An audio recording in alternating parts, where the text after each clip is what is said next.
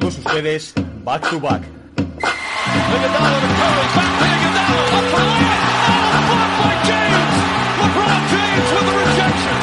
Anthony, Anthony for three, puts it in, next by one, with eight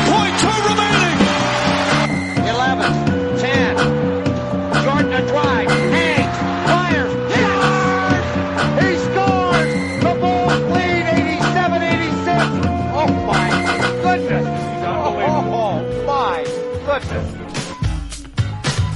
Sweetheart, I'm talking to you and no one else.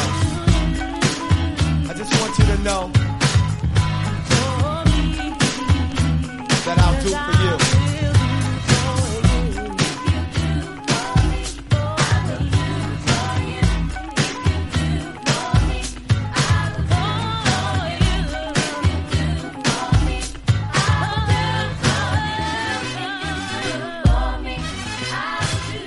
Well, excuse me, let me let you know the time on how I feel and what's on my mind. It's you that I wanna be in my life, and if it's possible, you will be my wife. I'll lead you in the right direction, of course. Never play you out, so there's no loss. I'll be your love daddy, just wait and see that me and you, we were meant to be.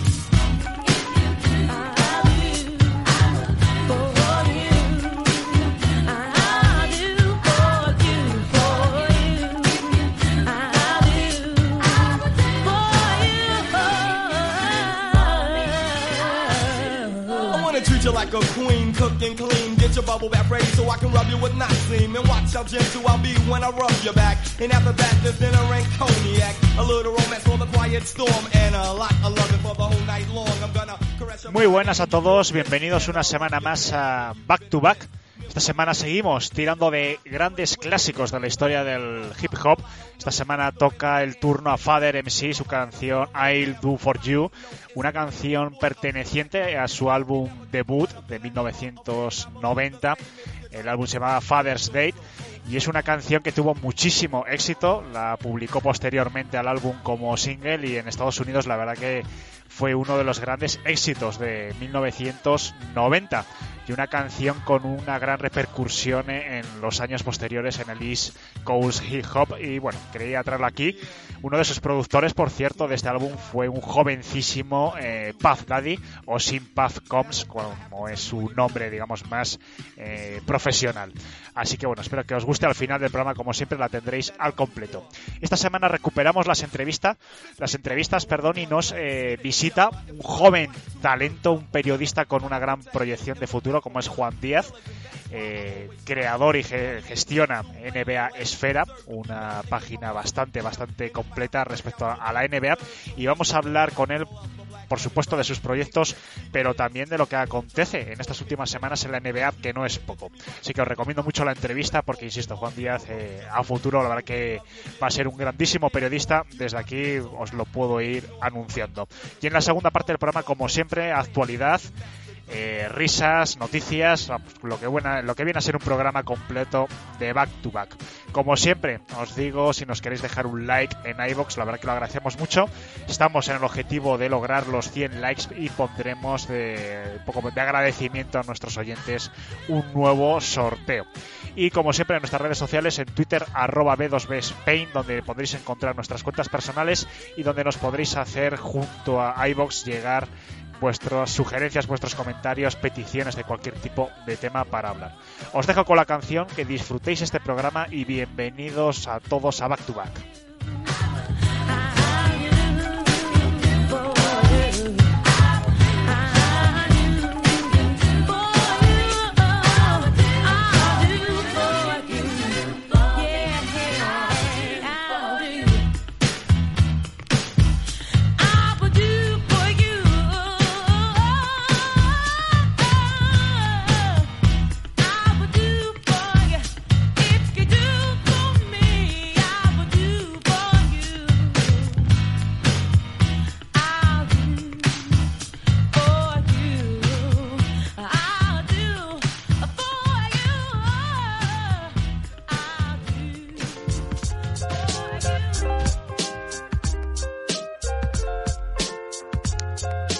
Bienvenidos a todos a una nueva edición de Director's Cut, Tenía otros temas preparados, pero a raíz de las informaciones que han salido hace un par de días acerca de que Blake Griffin va a ser traspasado, va a ser eh, movido de, la, de los Detroit Pistons a otra franquicia, ya veremos a través de qué sistemas, si de buyout o al final vía trade, quería hablar un ratito eh, sobre él, sobre todas esas esos comentarios, ¿no? Muchos a favor de su trayectoria, sobre todo de gran parte de, de la comunidad de los Pistons y de los Clippers, pero de muchas frases hirientes hacia él, llamándoles jugador, llamándole cojo, llamándole, bueno, eh, otro tipo de frases que no quiero reproducir aquí, y que me quería hacer un pequeño alegato, ¿no? A favor de, de lo que ha sido Blake Griffin y de...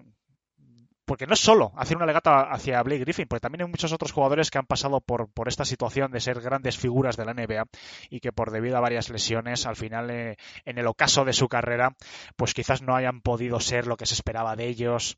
Y entonces, bueno, voy a hablar un poquito, voy a dar mi opinión. Ya me comentaréis en, en iVoox o en Twitter, no sé si estáis de acuerdo o no. También he estado esta semana en dos programas de compañeros, también me han preguntado sobre ello, pero aquí me gustaría pues ampliar un poco eh, Dicha, dicha opinión.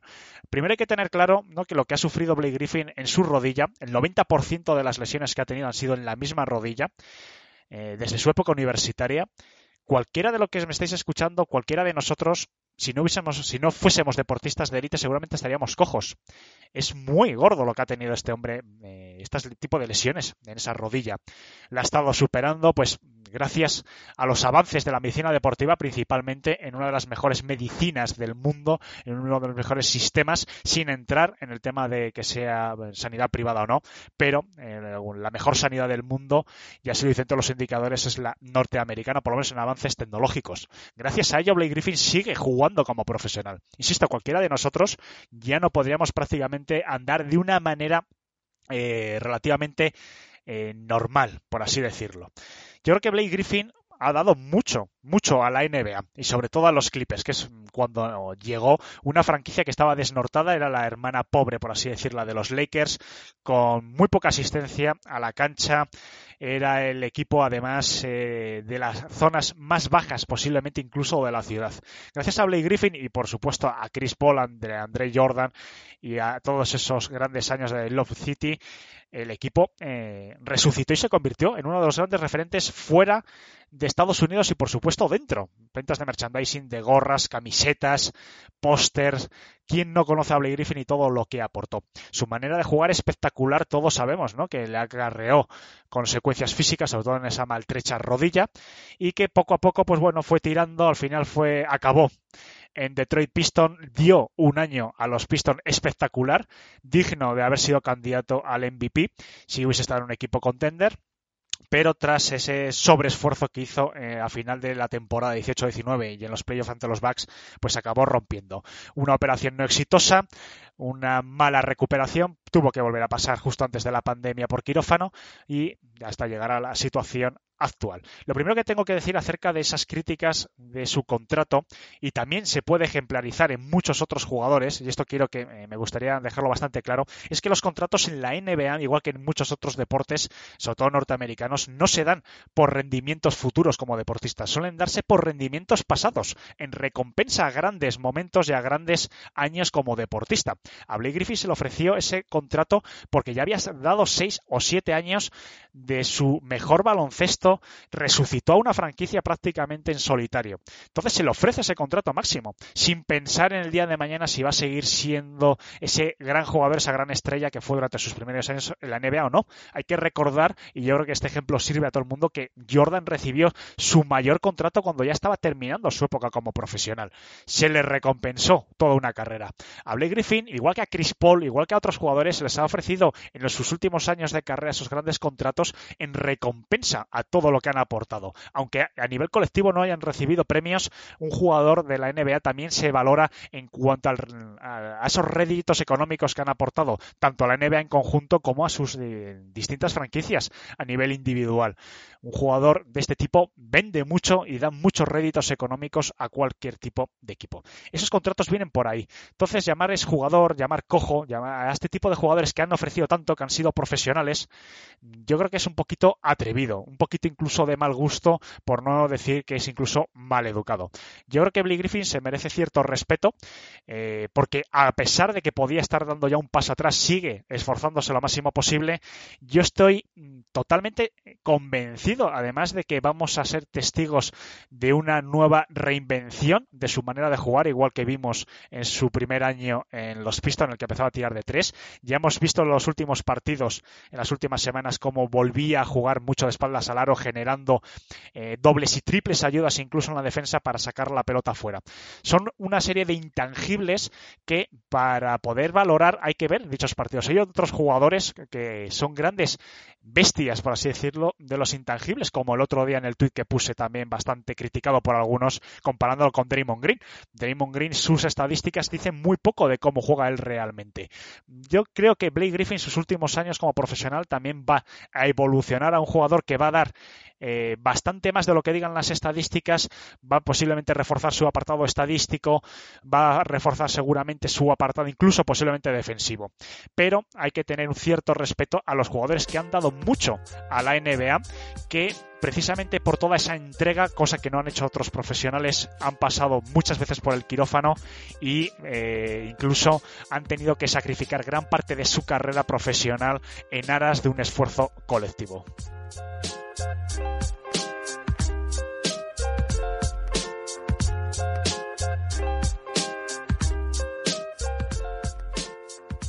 Bienvenidos a la primera parte de Back to Back. Esta semana retomamos las entrevistas que hemos dejado un poquito aparcadas las últimas dos semanas. Y esta semana nos visita, como decía hace unos minutos en la introducción, el que yo creo que va a ser un periodista a futuro bastante, bastante interesante y bastante a seguir. Juan Díaz, bienvenido a Back to Back. Hola, hola. Muchas, muchas gracias por invitarme. Nada, el placer eh, es mío. Eh, bueno, vamos a hablar, eh, Juan, un poco de ti, para que la gente te siga. Primero voy a decir tu cuenta de Twitter, porque seguro que después de esta, de esta colaboración en Back to Back, la gente se anima a seguirte en Twitter, donde haces una cobertura excelente sobre la N B A, arroba juan d r g z. Y bueno, Juan, me gustaría que nos hablases, eh, para empezar, un poquito de ti, de dónde te viene la afición a la N B A y bueno, y cómo acabaste dedicándote, eh, pues no sé si a tiempo completo o a tiempo parcial, al mundo de la N B A. Eh, bueno, para empezar, a mí, bueno, siempre he sido muy aficionado al mundo del deporte. Siempre reconozco que me ha gustado todo. Desde, desde pequeño veía siempre tenis, Fórmula uno, motos. Me ha gustado siempre todo el deporte y el baloncesto. Esto pues, pues más de lo mismo. La N B A pues empecé a seguirla desde que era adolescente, debía tener trece, catorce años, pero claro, al ritmo a esa edad. Sobre todo, bueno, eso sí, épocas de, de playoffs o de All-Star, sí que me acuerdo de, de quedarme alguna noche en fines de semana, pero, pero poco más. Eso sí, luego cuando, cuando llegué a mi etapa de, de la universidad, con diecisiete, dieciocho años, ahí empecé a, a meterle más caña y, y, claro, ya podía permitirme trasnochar alguna noche para ver partidos. Y así fue como, como, me, como me aficioné poco a poco y ya nada, ya son, no sé si son seis o siete años siguiendo la liga prácticamente todas las noches. Y, y nada, me hice aficionado de los, de los Boston Celtics, que era el equipo que, con el que más conectaba y, y desde aquella pues seguimos. Bueno, eh, participas eh, muy activamente eh, en este grupo de Esfera Sport, gestionas eh, N B A Esfera. Cuéntanos cómo, eh, bueno, qué pueden encontrar para empezar nuestros oyentes, porque bueno, es un medio de comunicación que a ver que hacen también una muy buena cobertura de la N B A y de los deportes en general. Eh, pero bueno, ¿qué supone para ti gestionar? Yo no sé si gestionas la cuenta directamente o también los artículos uh-huh. y demás. Y bueno, ¿qué puede encontrar un aficionado a la N B A ahí? Bueno, yo te explico más o menos. Esfera Sports es un medio, un medio independiente que, que ha crecido gracias a colaboraciones de periodistas jóvenes y no solo de N B A. Para el que no lo conozca, es de, de todo tipo de deportes, desde fútbol hasta Fórmula uno, eso pasando por tenis, todo tipo de deportes, eh, mayoritarios y minoritarios. Y allí, pues eso, lo que te digo, periodistas más, más o menos jóvenes, Eh, y no tan jóvenes, pero la mayoría jóvenes, pues colaboran con, con artículos. Ahora es verdad que también se están metiendo en el mundo de Twitch, pero principalmente eran artículos. Eh, yo cuando me enteré de que, de que, bueno, los seguía desde hace tiempo y les intenté contratar con ellos porque yo estudio periodismo, estudié ya he terminado, entonces eh, me puse en contacto con ellos y empecé eso escribiendo artículos sobre la N B A. Tenían una vacante para escribir sobre N B A y, y a mí, como también soy fan, pues adelante, adelante con ello y, y empe- sí empecé. Y después es verdad que hace ya unos meses cogí la cuenta de N B A Esfera. Es verdad que ahora pues cada vez eh, nos cuesta más ir sacando tweets cada noche. Es verdad que intento ser constante, pero es complicado porque al final lleva mucho tiempo. Pero sí que en los playoffs estuve mucho más activo desde esa cuenta. Incluso algún tweet llegó a hacerse medio viral, vamos, de cientos de retweets. Es verdad que cuando te lo retuitea la cuenta de, de Esfera Sports, que la siguen un montonazo de personas ahí, la verdad es que llega mucha gente. Y nada, la gente que, que nos quiera seguir, pues se puede encontrar eso, artículos de N B A que hago yo, como mi compañero César Martín, también escribe de N B A en Esfera Sports, y, y pueden seguirnos y, y encantados, y encontrarán artículos de opinión personal, la mayoría. Uh-huh.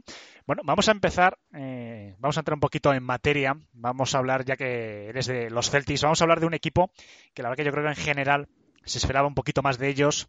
Están generando ciertas dudas, pero me gustaría preguntarte de primeras por Kemba Walker, porque yo no sé si...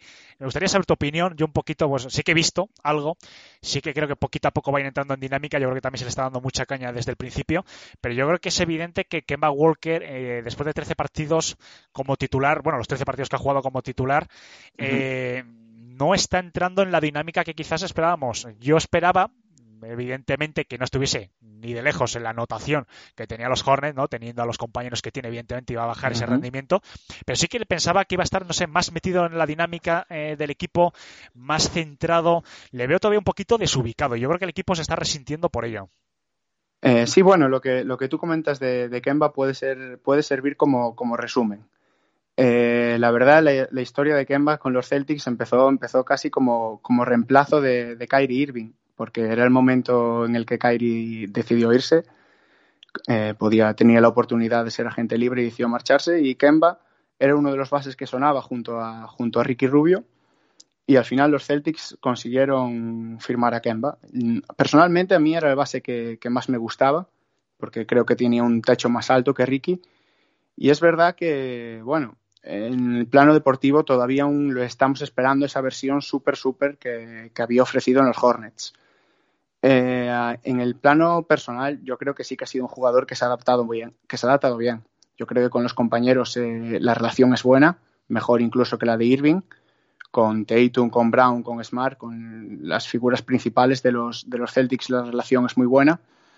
Y, y a, el tema deportivo está marcado por las lesiones. Esa rodilla, esa rodilla que no le, no le deja en paz, y que le ha tenido apartado eso, el principio de esta temporada y partes de la temporada anterior.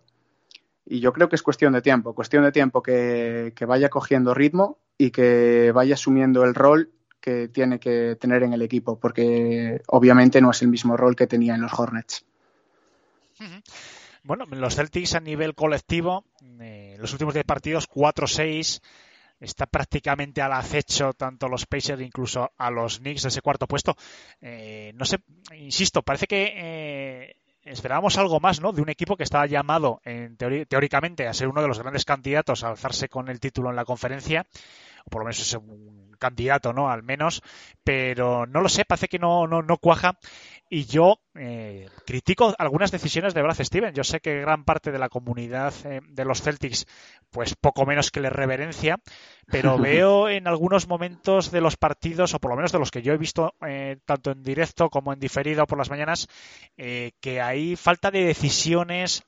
No sé, o, a, o por lo menos a mí me da esa impresión, Juan. No lo sé, ¿también se podría empezar a criticar un poquito algunas decisiones eh, tácticas? A ver, eh, no sé si tácticamente podría criticarse. Está claro que Brad Stevens comete errores. No es ningún, no es Dios del baloncesto, seguro que comete errores. Eh, pero en su defensa, como seguidor de los Celtics, quiero decir que los Celtics son un equipo muy, muy joven. No tiene mucho veterano. La verdad es que desde la salida de Horford ya hace un par de años se echa en falta ese papel de veterano. Casi lo lleva Smart, pero Smart... al final es un falso veterano porque tiene veintiséis años o más o menos.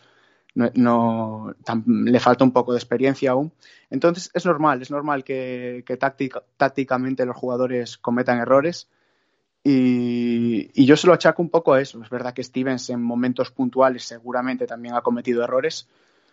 Y en cuanto a la clasificación, pues sí, yo eso sí que es lo que más preocupa. O sea, verte tan cerca de equipos como Pacers, como Knicks, en los que supuestamente tú tienes mejor equipo, sí que preocupa. La verdad, los Celtics deberían estar luchando quizás por esa segunda, tercera posición de la, de la conferencia, es donde deberían moverse. Y a lo mejor es donde acaban a final de temporada regular, ya se verá. Eh, de momento no pinta hacia ahí. Pero sí que es lo que dices, eh, de momento la temporada no está siendo la esperada. Es verdad que también ha habido esa lesión de, de Marcus Smart, precisamente, que yo creo que es un poco el alma del equipo y que está lastrando un poco este inicio. Y entre el coronavirus que han pasado algunos jugadores, entre ellos Tatum, que es la estrella, que tampoco ha vuelto a ser el mismo desde, desde que pasó la, la enfermedad, tristemente, y está aún en proceso de recuperación, pues poco a poco sí que ha sido un, un inicio atascado. Esperemos que, que a ver si ahora después del All-Star y cuando recuperen a todos todos los integrantes y en plena forma, sí que vayan cogiendo el ritmo ritmo de crucero para, para aumentar las victorias. Se vuelve a oír otra vez que el equipo de cara pues de hoy al trade deadline quieren moverse un poquito en el mercado. Vuelve a sonar Drummond, parece que la zona no eh, sigue siendo el punto más débil de, de la franquicia. No sé, ¿te encajaría Drummond? ¿Piensas otro pivot? Porque el año pasado, bueno, más que el año pasado, la temporada anterior ya estuvo un poquito Drummond, eh, se suponía, ¿no? Eso decía la prensa local, que Drummond era uno uh-huh. de los objetivos, quizás por el tema del contrato echar un poquito para atrás. No sé ahora cómo saldrá de Cleveland, si a través de un buyout o algo que le haga más factible. Pero si estuviese a tiro, ¿serías partidario de incorporar a Drummond al equipo? Hombre, a ver, yo creo que el tema center, el tema del puesto de pivot en, en los Celtics da para hablar mucho, mucho. La verdad es que los Celtics tienen tres pivots a día de hoy en el equipo. Pues son Daniel Theis, Tristan Thompson y, y Robert Williams. Los tres eh, tienen virtudes y defectos. Eh, quizás Theis es el, el más completo de los tres. Luego, ofensivamente, Tristan Thompson es, es una máquina. La verdad es que, que coge muchos rebotes en ataque. Yo creo que es de los, de los pivots que más rebotes cogen en ataque de toda la liga. Las estadísticas están ahí. Y, y Robert Williams en defensa es un jugador que intimida por su salto y su capacidad de taponar. Y quizás la mezcla de los tres sería el pivot ideal para los Celtics, pero eso es imposible. Drummond, el tema Drummond, si cumple las necesidades. Hombre, está claro que el principal problema de Drummond es, es ese, con, ese contrato que tiene. Si tiene sitio en los Celtics, eh, sitio tiene. Sitio tiene porque el nivel de pivot tampoco es que sea súper alto y sitio podría tener y, como dices tú, a través de un buyout o, o una fórmula similar podría, podría encajar, podría encajar, pero no creo que sea el pivot ideal para, para el equipo. A mí no es el que más me gustaría. Quizás otro perfil, no sé, es que está, está bastante complicado, pero, pero no, no creo que fuera mi refuerzo ideal. A lo mejor tampoco reforzaría esa posición, igual preferiría reforzar un par de dos jugadores que saliesen desde el banquillo y tirar con Daniel Theis. No lo sé, es un, una decisión complicada y seguro que Danny Ainge está comiéndose la cabeza con qué hacer. Y bueno, yo por terminar un poco el bloque de Celtics, eh, dos chicos muy uh-huh. jóvenes, dos jugadores muy jóvenes, tanto Aaron Nesmith como Carson Edwards. Eh, eh, he escuchado eh, bastante, o he leído, mejor dicho, eh, que ciertas críticas a que están entrando muy poquito en la rotación, que lo poco que han hecho, en general parece que ese consenso que hay en las redes, ¿no?, de esa fanbase, parece que les ha gustado bastante, pero que piden más minutos eh, en detrimento de a lo mejor otros jugadores, otros veteranos, a lo mejor como Jeff Teague, que a lo mejor parece que no está gustando tanto lo que está haciendo. No lo sé, ¿crees que necesitan más desarrollo estos jugadores para entrar más en la rotación? Eh, quizás eres partidario de verles algo más desde la segunda unidad, no sé, ¿qué opinas de, de estos dos chavales? Hombre, la, la base, la fan base, como dices, de, de los Celtics en Twitter me parece bastante divertida. La verdad es que sí que muchas veces se, se ciegan con, con algún jugador. En este, este año le ha tocado a, a Jeff Teague, yo me incluyo porque tampoco es santo de mi devoción. Pero bueno, pues, yendo al tema de los chavales. Los chavales sí que, la verdad, han tenido partidos mejores y partidos peores. ¿Qué pasa? Eh, cuando entra un joven... Eh, al que le ves proyección, sobre todo ellos que son capaces de anotar de tres y adaptables al baloncesto moderno, el aficionado tiende a maximizar las cosas buenas y a obviar los, los defectos. Estos dos jugadores, tanto Carson como, como Nesmith, tienen un principal problema que es la defensa. Y yo creo que a partir de ahí, es, a partir de ganar defensa, ganarán minutos. Brad Stevens es un entrenador al que le gustan mucho hacer defensas que puedan intercambiar en los bloqueos, que puedan cambiar los jugadores. Eso es casi lo que más le gusta. Es verdad que ha demostrado saber... saber defender, o sea, con jugadores bajos como Isaiah Thomas, es el caso más flagrante, pero él sí podría, tendría un quinteto en el que los cinco jugadores podrían defender a casi cualquier jugador, es lo que más le gusta. Entonces, casi utópico, pero es lo que le gusta. Entonces, eh, Carson y Nesmith, eh, cuando ganen algo de inteligencia defensiva, sumarán minutos y estoy seguro.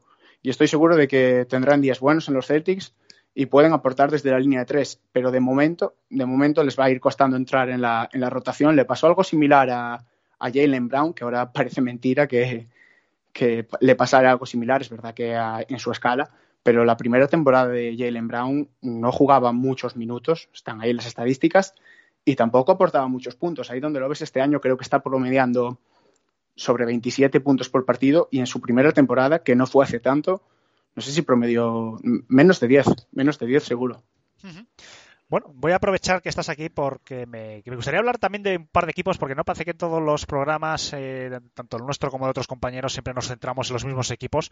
Me gustaría, Juan, ya que estás aquí, a, a aprovechar para hablar de algunos de algunas franquicias que no se hablan tanto y que yo creo también tienen aficionados en España y en otros países donde nos escuchan y que merecen la pena. Me gustaría preguntarte por los Kings, eh, Sacramento Kings, uh-huh. porque mmm, en términos generales la gente, bueno, sobre todo al principio de la temporada ya les estaban calificando pues de otro año en blanco, qué vergüenza, que no sé qué. Sí que es cierto que tienen cuatro derrotas consecutivas, pero yo viéndoles jugar, no sé si es que soy optimista por naturaleza, y a pesar que es una franquicia que, bueno, que tampoco ni me va ni me viene, ¿no? Eh, sentimentalmente, por así, por así decirlo, pero uh-huh. veo ciertos brotes verdes, vamos a decirlo así, de unos cuantos jugadores, eh, que no sé, que, que yo si fuese aficionado a Sacramento, no sé si diría que esta temporada puede ser un punto de inflexión para lograr salir de este gran bache, eh, de esta última década en la que llevan inmersos el equipo de California. Veo, ya te digo que no solo va a dirigir, sino por ejemplo de Aaron Fox, que también criticado uh-huh. por este contrato que va a estrenar dentro de poco, yo le veo asumiendo las riendas del equipo, veo un equipo que jugando, incluso a pesar de las derrotas, lo digo en serio, un poquito más coral. No lo sé, ¿qué opinas de, de Sacramento? ¿Crees que podrá salir de ese bucle de derrotas? Bueno, eh, Sacramento, la verdad es que, que a mí me parece que es un equipo que, que ha hecho las cosas muy bien en los últimos años. Tú dices lo de lo de D'Aaron Fox, que es un poco criticado el contrato, pero yo creo que la, la gente tiene que ser consciente de, de la franquicia de la que están hablando. O sea, Sacramento no son ni los Celtics, ni los Clippers, ni los Lakers, por supuesto. No es un mercado tan grande para ese tipo de jugadores. Y si tienes la oportunidad de firmar un contrato a largo plazo con, con un jugador como D'Aaron Fox, que es realmente una de las promesas que hay en la liga, no puedes, no puedes desaprovecharlo. La verdad es que jugadores como Haliburton, Haliburton en el, que han seleccionado en el draft, ha sido un gran acierto y es de los que más está rindiendo a, a corto plazo. Y yo le veo, le veo futuro, un segundo o tercera espada de un buen equipo a Haliburton en el futuro. Pero, a ver, a corto plazo es verdad que va a ser una temporada complicada. Es verdad que está siendo mejor de lo que se esperaba, pero lo que dices tú, llevan unas cuatro derrotas seguidas, creo que es. Van a estar ahí, van a estar en la lucha quizás por entrar en playoffs, pero es muy complicado porque, porque el, oeste es, el oeste es salvaje y va a estar muy cara esa plaza para, para entrar. Entonces, no creo que sea una decepción nada, nada de lo que hagan, porque ya tener esas, esas bases para... para el futuro es un éxito, así que nada, lo que, lo que tienen que hacer es seguir así e intentar mejorar algunas posiciones un poco más débiles a través de traspasos y a lo mejor en el draft, pero yo le, le veo un buen futuro a la franquicia de los Kings y creo que se están haciendo las cosas bien. Bueno, y otro equipo eh, que está justo por encima, los Pelicans, que a mí todo la, todas las temporadas, ¿no? Bueno, desde los últimos años es un equipo que siempre me, me resulta muy atractivo de ver. Es el típico equipo que dices, este año puede ser su año, siguen acumulando talento joven, pero no acaban de, de, de despegar a pesar, ¿no?, de ese refuerzo, de ese talento generacional como Zion Williamson. Sí que es cierto que a lo mejor están adaptando un poquito a Stan Van Gundy, pero eh, no parece que den ese paso contundente de, por lo menos, bueno, parece que a lo mejor pueden pelear por el play-in, pero no sé, me sigue generando dudas y yo no sé, Juan, mi, sobre, mi pregunta sobre todo va por ahí, es, ¿crees que van a intentar moverse en el mercado a través de Lonzo Ball? Eh, bueno, está, está habiendo muchos rumores, muchos rumores de mover a Lonzo y a J J Redick, no sé si irían en pack o por separado, pero, pero a lo mejor por ahí sí que puede haber un inicio de reconstrucción. Es verdad que en, tras pasar a Lonzo seguramente no te dé para... para empezar un gran proyecto, pero sí que puede ser una base. Eh, el equipo debería empezar a construirse a través de las estrellas que tiene. La estrella son Ingram y, y Zion. A partir de ahí, si cuida a estos dos jugadores, va a tener un futuro casi casi asegurado, porque son dos jugadores que más pronto que tarde van a, van a rendir en el día a día también. Con Ingram ya se está viendo el salto de hace unas temporadas ahora, ha crecido muchísimo como jugador.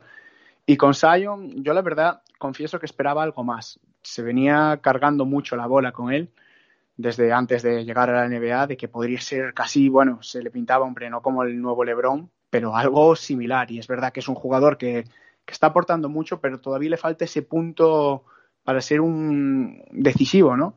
Y, y yo creo que poco a poco va a ir, va a ir cogiendo ritmo, y si le respetan las lesiones también va a ser determinante.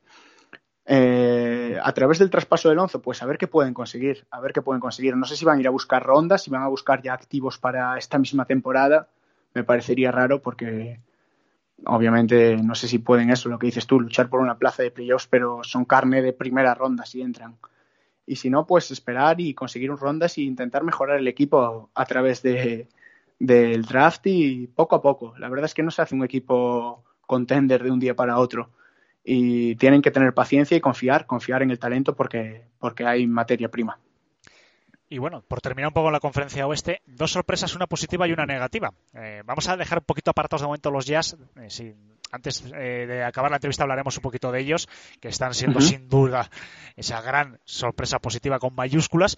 Pero tenemos a los Suns, quizás eh, desde mi punto de vista, eh, de forma relativamente inesperada, como quintos y además ofreciendo muy buenas sensaciones, un parcial de ocho dos. Y como sorpresa eh, relativamente negativa para mí, los Nuggets eh, han caído, están en el siete eh, y veo, respecto sobre todo a la temporada, bueno, las dos últimas temporadas, un salto eh, hacia atrás bastante negativo en cuanto a defensa, que era uno de los grandes referentes de este equipo, y a sensaciones. No sé, me gustaría que me valorases un poquito tanto a los Suns como a los Nuggets, si piensas que esto va a tener continuidad a lo largo de la temporada, ese buen momento de Booker, eh, no sé, unos Phoenix Suns que desde hace muchos años no les veíamos jugando tan bien, y también de esos Nuggets que a lo mejor quizás nos habíamos mal acostumbrados a verle como uno de los contenders del oeste. Sí, sí, la verdad es que son un poco la cara, la cara y la cruz en este inicio de temporada en, el, en la conferencia oeste. Empezando por, por los Suns. Los Suns ya llevaban tiempo haciendo las cosas bien y, y desde la incorporación de, de Chris Paul el equipo ha crecido. Ha crecido mucho porque se, se ve a Devin Booker más liberado. Devin Booker ya nos, nos había demostrado todo lo que podía hacer. Dímelo a mí, que, que soy aficionado de los Celtics y nos, nos han metido... ¿Cuántos fueron? setenta puntos una vez en el Garden, creo, y yo ya sabía de lo que era capaz de hacer, pero esta, esta temporada se está, se está confirmando como, vamos, como un jugador del más alto nivel. Y quizás lo que le falta a los Suns para, para convertirse en un equipo realmente contender es un poco más en la posición de pívot. Es verdad que DeAndre Ayton es joven, pero para ser un número uno del draft está muy lejos de lo que están aportando otros rookies de su generación. Obviamente si lo comparas con, ya no, ya no con Doncic, pero también con Trae Young, o, está muy lejos, no está a ese nivel. O sea, yo pensaba sinceramente que DeAndre Ayton era el pívot moderno, ese pívot que, que juega dentro y también tira de tres, casi lo más parecido a, a Embiid, y aún está muy lejos de, de ese nivel. Y quizás es el salto que les daría para ser contenders. una mejora en el puesto de pívot o que desarrollase Ayton o una mejora. Y en cuanto a los Nuggets, es verdad que están un poco más atascados esta temporada y que mucha gente, sobre todo aquí en España y en países de, de América del Sur, esperaba mucho por, por la llegada de Campazo, ¿no? Que es, ha puesto todo el mundo atentos a los Nuggets, a mí incluido, y, y esperábamos un poco más. Es verdad que, que venían de dos buenas temporadas y estas están un poco peor, pero hombre, yo creo que son un equipo que va a entrar en playoffs sin demasiado problema, y en playoffs a mí no me gustaría cruzarme con los Nuggets, ni con, ni con Jokic, porque es que te pueden meter canastas de, de tantas formas diferentes que, que es muy, muy difícil de detener. Vale, y ya que lo has nombrado un poquito de pasada, Juan, me gustaría hacerte una breve pregunta un poco sobre los Mavericks, porque también están siendo una, eh, yo creo que una decepción generalizada.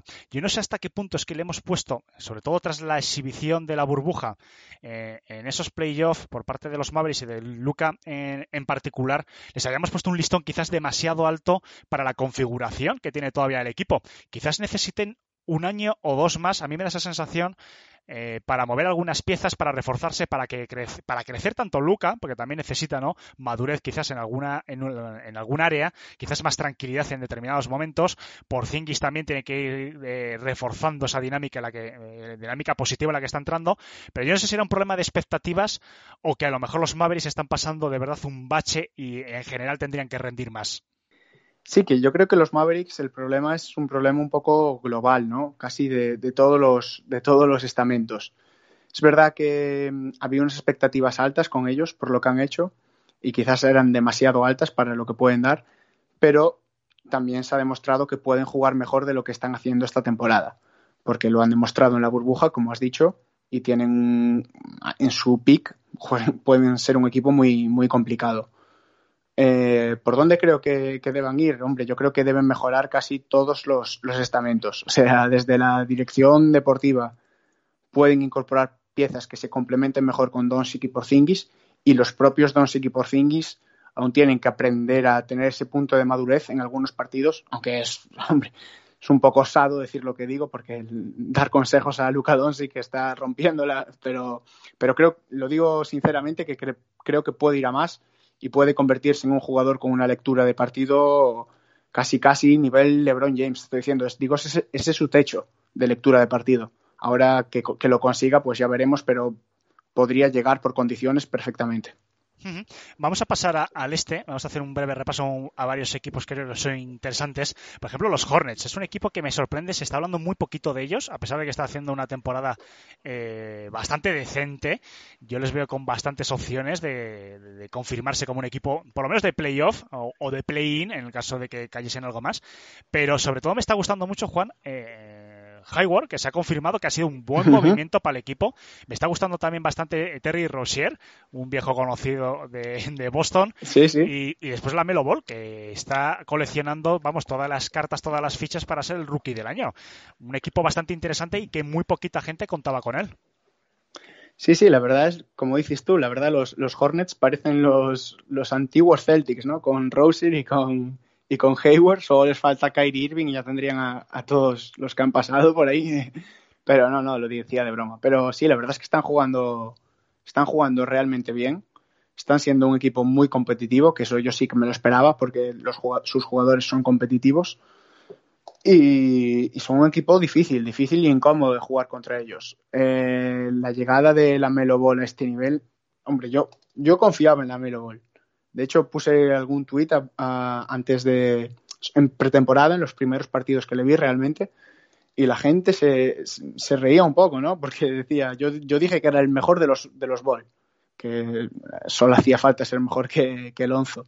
Y, y bueno, alguna crítica por eso, y dije, bueno, pues no sé, puede que esté equivocado, pero no, no, la verdad es que LaMelo está rindiendo a un nivel espectacular, espectacular. Yo, yo no me lo esperaba, un jugador tan completo desde el principio.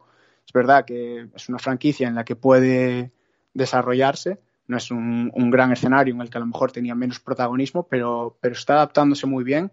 Creo que ha encajado bien en Hornets y creo que, que va a ser, si no rookie del año, va a estar ahí, pero para mí es el favorito a rookie del año. Uh-huh. Un equipo que me está sorprendiendo muy para mal, porque yo esperaba con la pareja Bill eh, Westbrook, hablo de los Wizards evidentemente, uh-huh. esperaba algo más. Eh, sí que es cierto que sabemos que el equipo, bueno, lleva una deriva los últimos años, eh, poco complicada. Parece que se que el traspaso John Wall Westbrook quería ser un poquito también de, no sé, para airear un poco la franquicia, ¿no? Ciertos aires nuevos. Westbrook, bueno, eh, es un jugador que genera mucho amor-odio, pero bueno, no deja de ser una de las estrellas de, de la N B A. Pero a pesar de que este Westbrook, y a pesar de que está eh, actualmente el mejor anotador de la N B A, el equipo eh, navega prácticamente a la deriva. Eh, sorprende mucho, ¿no? Teniendo estas dos figuras y teniendo algún otro equipo, de, perdón, algún otro jugador de, de segundo nivel, pero bueno, en principio tenían que ser buenos acompañantes de estas dos estrellas. También bastante interesante está Rui Hachimura.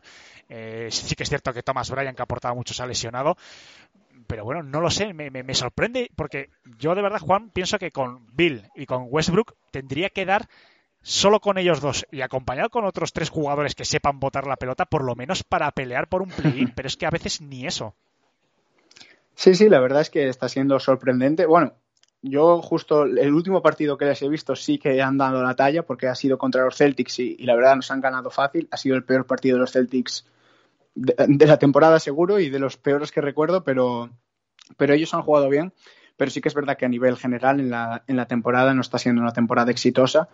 Y es lo que tú dices, son dos piezas como Westbrook y Bill que están medio desaprovechadas allí, ¿no? La verdad es que Westbrook lleva una racha muy mala, la verdad, desde, desde las últimas temporadas, casi mucha crítica, para mí mucha injusta crítica.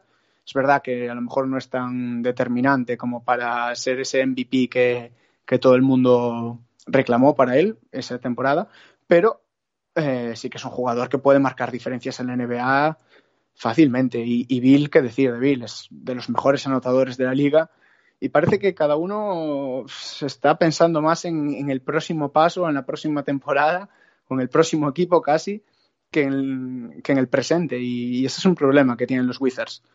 No han conectado especialmente bien, los resultados están ahí, pero es que no lo sé. En, a lo mejor no descartaría tampoco que Bill...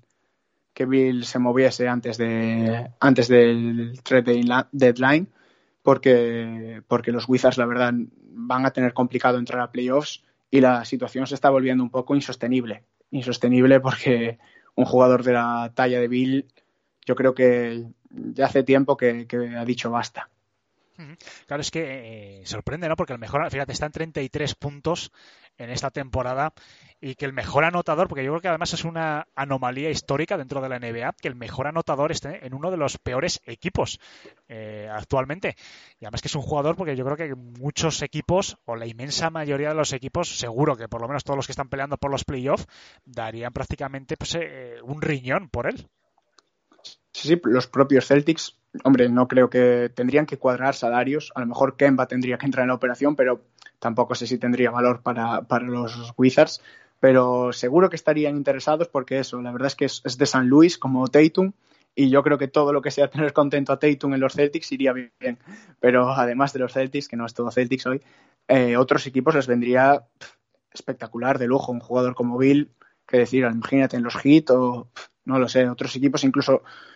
No sé, en la conferencia oeste a lo mejor un poco más complicado, pero si, si los Warriors consiguiesen mover algo para hacerle espacio, sería espectacular también. Sería una pieza estilo de su estilo totalmente.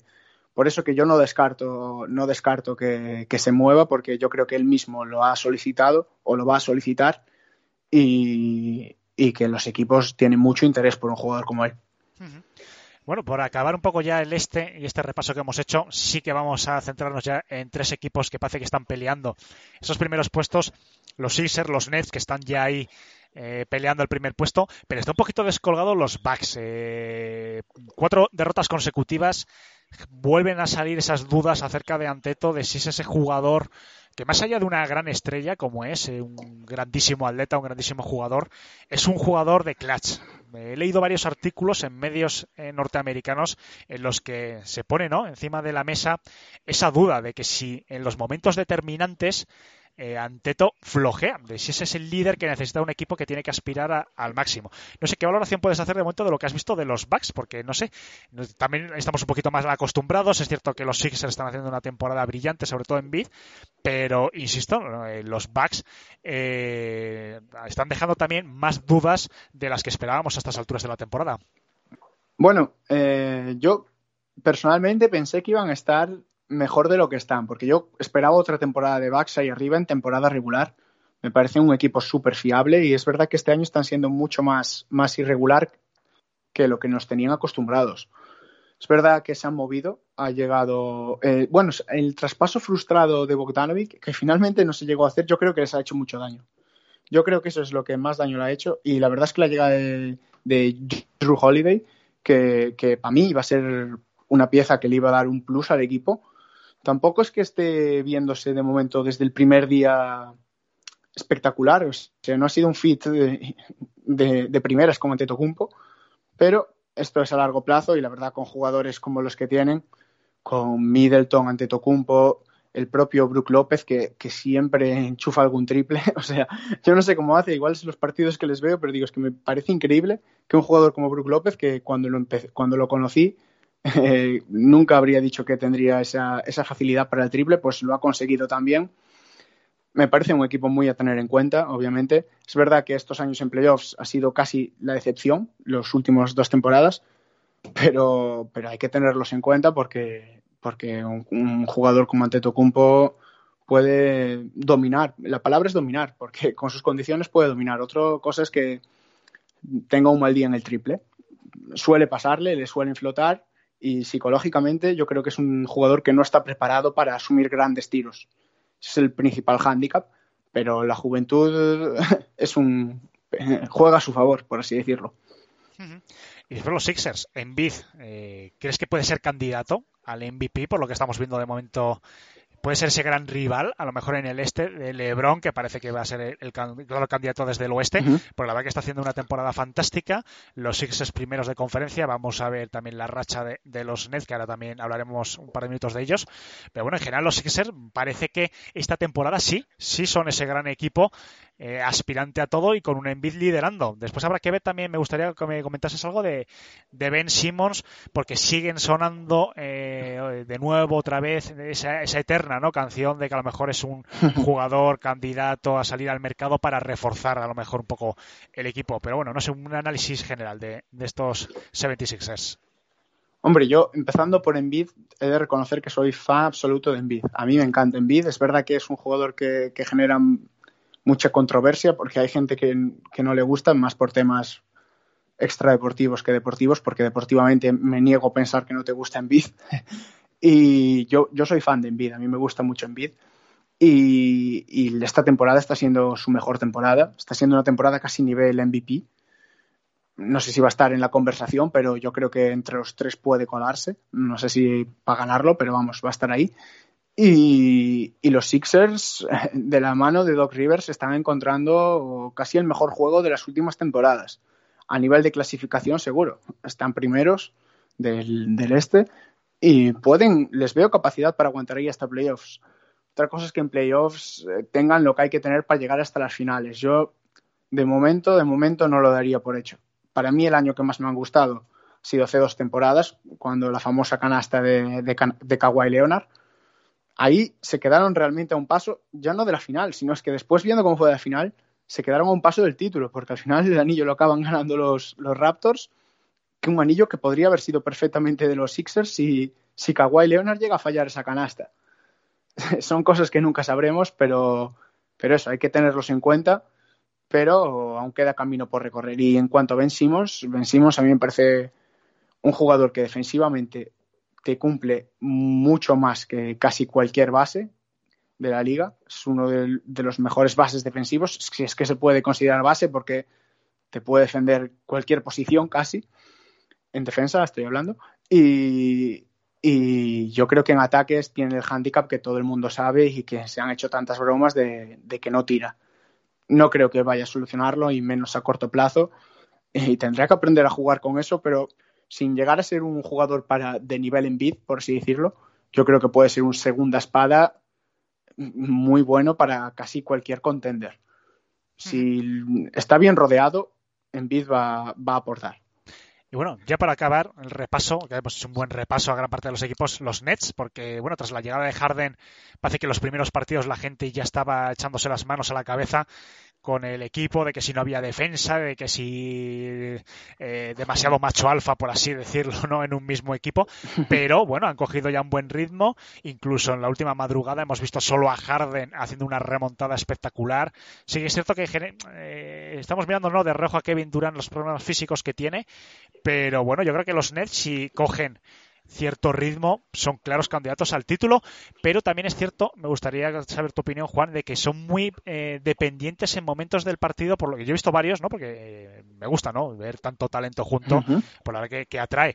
Y he visto que, fíjate, un pequeño, pequeño jugador, no en tamaño, sino en cuanto a nombre, como Bruce Brown, eh, ha sido determinante en más de un partido la defensa. Ha cambiado la dinámica del equipo cuando estaban sufriendo atrás, en el momento que sale él, porque sí que es cierto, ¿no?, que el equipo, pues defensivamente, quizás es donde tiene ese talón de Aquiles, pero bueno, eh, parece que es el pegamento defensivo que necesitaba el equipo en más de un momento. Hombre, a ver, yo creo que la gente también con los Nets ha sido un poco, ha, ha estado precipitada, porque no puedes exigirle a un equipo, por mucho Durant, Harden e Irving que se acaben de juntar, que empiecen a rendir como si fuesen ya los Lakers que llevan dos años jugando juntos. Es verdad que son talentos de renombre y que seguramente tengan un techo tan alto como el de los Lakers, pero la primera semana no van a demostrarlo. A partir de ahí sí que se ha visto cierta mejora, cierta mejora, perdón. Y, y sí, los resultados están ahí. El techo de los Nets es el, el, lo más alto, o sea, es el título, y yo creo que van a ser, para mí son mi, mi candidato favorito de, de la conferencia este. El tema defensivo sí que está siendo casi lo que más preocupa, casi, bueno, solo con ver los, los marcadores te das cuenta, no hace falta casi ni ver el partido para saber que ese es el tema que, que más preocupa, pero yo creo que es un tema de también de regular season. Lo que dices tú de algunos jugadores como Bruce Brown, dices que, que pueden servir de jugador que activa la defensa, puede ser, puede ser perfectamente, pero no hay que olvidar que los Nets tienen algún jugador para defensas élite de playoffs como es Kevin Durant, que a lo mejor ahora mismo en temporada regular es verdad que nos está dando lo mejor de sí en el apartado defensivo, pero que yo en playoffs le he visto defender, siendo la estrella que es en ataque, le he visto defender como el mejor defensor, y no hay que olvidarlo. Y, y el techo de los Nets, como te digo, es el mismo que el de los Lakers, es, es un equipo menos hecho, eso no hay que, olvidar, no hay que olvidarlo, pero Eh, pueden, pueden sorprender, vamos, ni sorpresa sería, pueden ganarla cualquiera. Yo apostaría mi dinero a los Nets esta temporada. Por encima incluso es, eh, es complicado, pero bueno, ya que estamos ya antes de despedirnos, sí, sí. ¿Crees que pueden tratar eh, en una hipotética eh, final, evidentemente tienen que llegar sí, sí, ambos, sí. pero los Lakers pueden tratar de tú a tú incluso eh, ganar a, a, a unos los Nets, a los Lakers, teniendo en cuenta que también que los Lakers, claro, llegase a Anthony Davis, que es sí, fundamental sí, sí. al cien por ciento?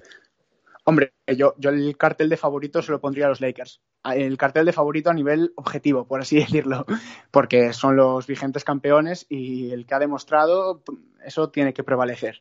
Pero mi apuesta personal sería incluso para los Nets, porque, bueno, siempre y cuando el tema físico, que solo estoy obviando, se mantenga. Obviamente, si me dices que recae Kevin Durant o algo así, obviamente ahí no, no tendrían tantas posibilidades, pero yo creo que si el tema físico se mantiene y empiezan a defender modo playoff, ojo, yo, yo en ataque les veo más recursos, más recursos porque, hombre, la verdad es que Harden es una máquina de anotar, igual que, que LeBron y Anthony Davis, pero es que aparte tiene al lado a Kevin Durant, que es especialista en esos partidos y que, bueno, ya lo ha demostrado, y antes de la lesión seguramente era el mejor jugador de la liga, o el que más en forma estaba, por lo menos, y Kyrie Irving, que también en Cleveland demostró que, que en, final, en una final puede ser el jugador que desatasque. Por lo tanto, yo creo que la final, si tuviera que decirlo hoy, va a ser Lakers-Nets. Colgaría el cartel de favorito a Lakers, pero yo iría con los Nets. Bueno, Juan, pues eh, no te quiero entretener mucho más. Recordar tu cuenta de Twitter para que la gente, seguro que se animan a, a seguirte, eh, bueno, la cuenta de Twitter tuya y por supuesto la de, la de donde te pueden leer y escuchar. Tu, sí, tu sí. cuenta particular es Juan D R G Z y te pueden leer también en arroba N B A Esfera. Eh, asiduamente, la verdad que yo creo que merecen la pena que la gente te Un siga, la gente que está aficionada. Y bueno, no sé si hay algo más que nos tengas que comentar o no sé, un poquito de autopublicidad. Nada, que, que muchísimas gracias, muchísimas gracias por, por haberme invitado y, y charlar este rato. Y que nada, que todas las veces que queráis o si queréis hacer otro especial Celtics o cualquier cosa, estoy disponible y, y mucho gusto. Whip your hair, cause I'm on a love hop. Well, I don't know, it's the way that I am. Introduce me to your mother and I'll say hello, ma'am. Well, I don't know, it's the way I was brought up. Respect my female and never get caught up in another affair. Bueno, pues para esta segunda parte de Back to Back esta semana me acompañan dos amigos, dos compañeros, Artau y Toby, Toby y Artau. Bienvenidos, chicos. Hola, buenas, Alejandro. Buenas, buenas. Toby también, un placer. Bueno, chicos, me alegro mucho que estéis aquí conmigo esta semana. Vamos a entrar ya en materia, vamos a aprovechar bien el tiempo. Vamos a empezar con un tema un poquito más eh, liviano, por así decirlo. Después entraremos en profundidad en unos cuantos equipos, en unas cuantas noticias que nos ha dejado esta semana.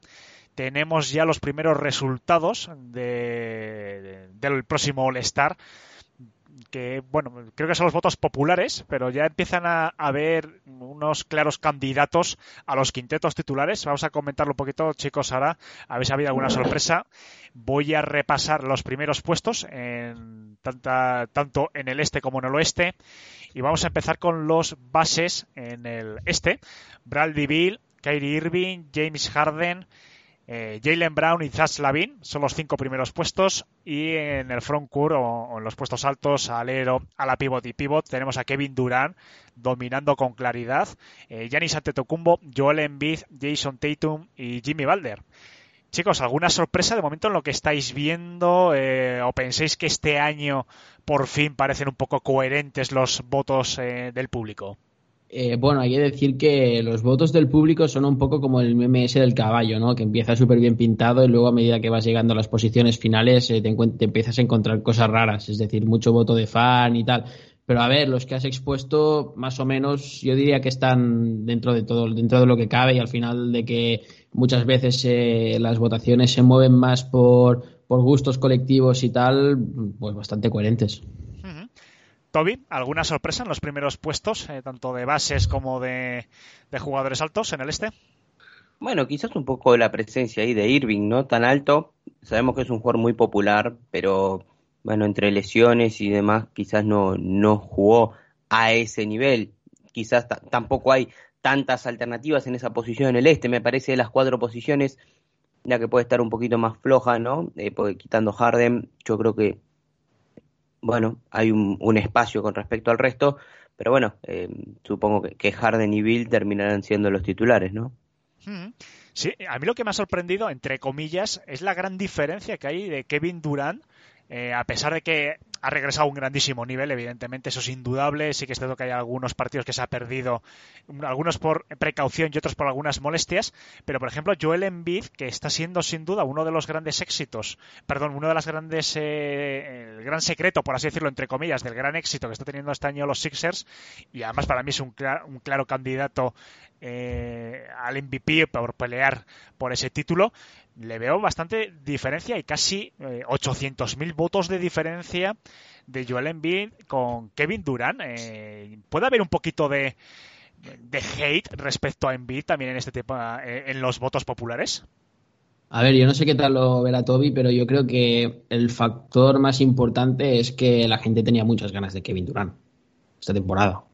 Creo que esa historia de, de jugador que vuelve sí, a, al nivel que tenía post lesión siempre suele generar bastante simpatía. Sabemos que Giannis, dentro de las superestrellas, probablemente sea de las menos populares. Y, y bueno, el tema de Embiid supongo que es un poco también que t- tampoco cae tan simpático, ¿no? En, en cierto público. Eh, yo creo que, que la temporada de Embiid es mejor que la de Durant, lo tengo bastante claro en realidad. Pero bueno, esto también es un poco un concurso de popularidad que también que los votos cuentan, pero después los entrenadores, los jugadores y, y la gente profesional que termina votando, bueno, arregla un poco eso y, y lo termina poniendo en su lugar. Antes de pasar al oeste, eh, brevemente, eh, Artau, ¿qué tal ves a Zach LaVine? Quinto puesto, casi quinientos mil votos. ¿Hay opciones reales? ¿Crees que, claro, después habrá que ver el voto profesional, ¿no?, de los periodistas y, y tal, pero eh, ¿crees que es realista pensar que Zach LaVine se puede colar en el All-Star, aunque sea desde el banquillo?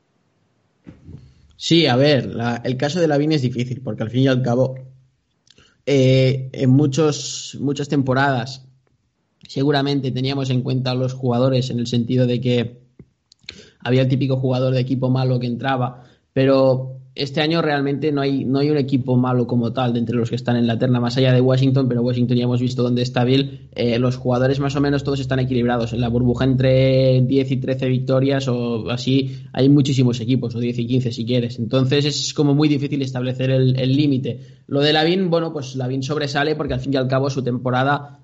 Ahora te voy a dar una opinión igual un poco precipitada, pero es decir, para los que no hayan visto muchos partidos de los Bulls, pero su temporada para mí está al nivel de la de, de Bradley Beal, sin, sin demasiadas dudas, sin demasiados reparos. Y entonces, eh, por meritocracia, merece estar en este quinto puesto. Hay que tener en cuenta que al final el mercado de Chicago en los últimos años está siendo el que está siendo.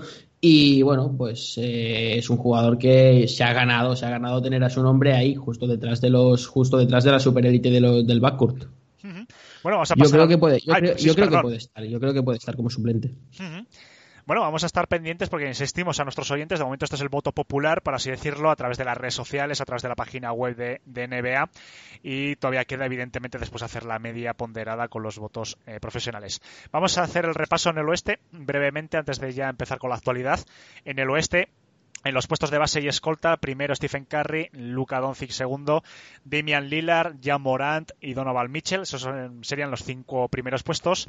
Y en el frontcourt, eh, el oeste, LeBron James, Nikola Jokic, Kawhi Leonard, Anthony Davis y Paul George.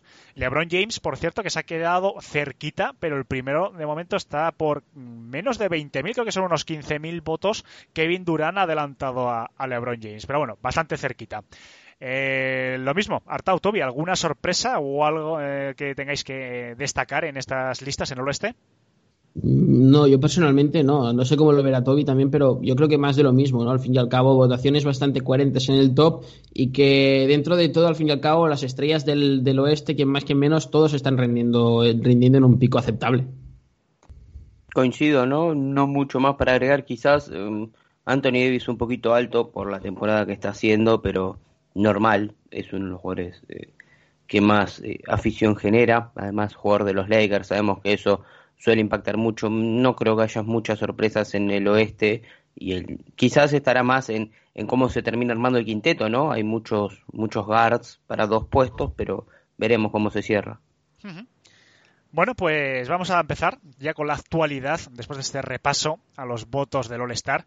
Y voy a empezar a hablar de, de un equipo que ya está soplando en la nuca, vamos a decirlo así de una manera un poquito eh, graciosa, por así decirlo, de los Sixers, que son los Nets, tras una cuatro victorias consecutivas y tras muchas dudas de los primeros partidos. Yo creo que se merecen traerlos aquí, el primer equipo que vamos a hablar en esta sección de actualidad.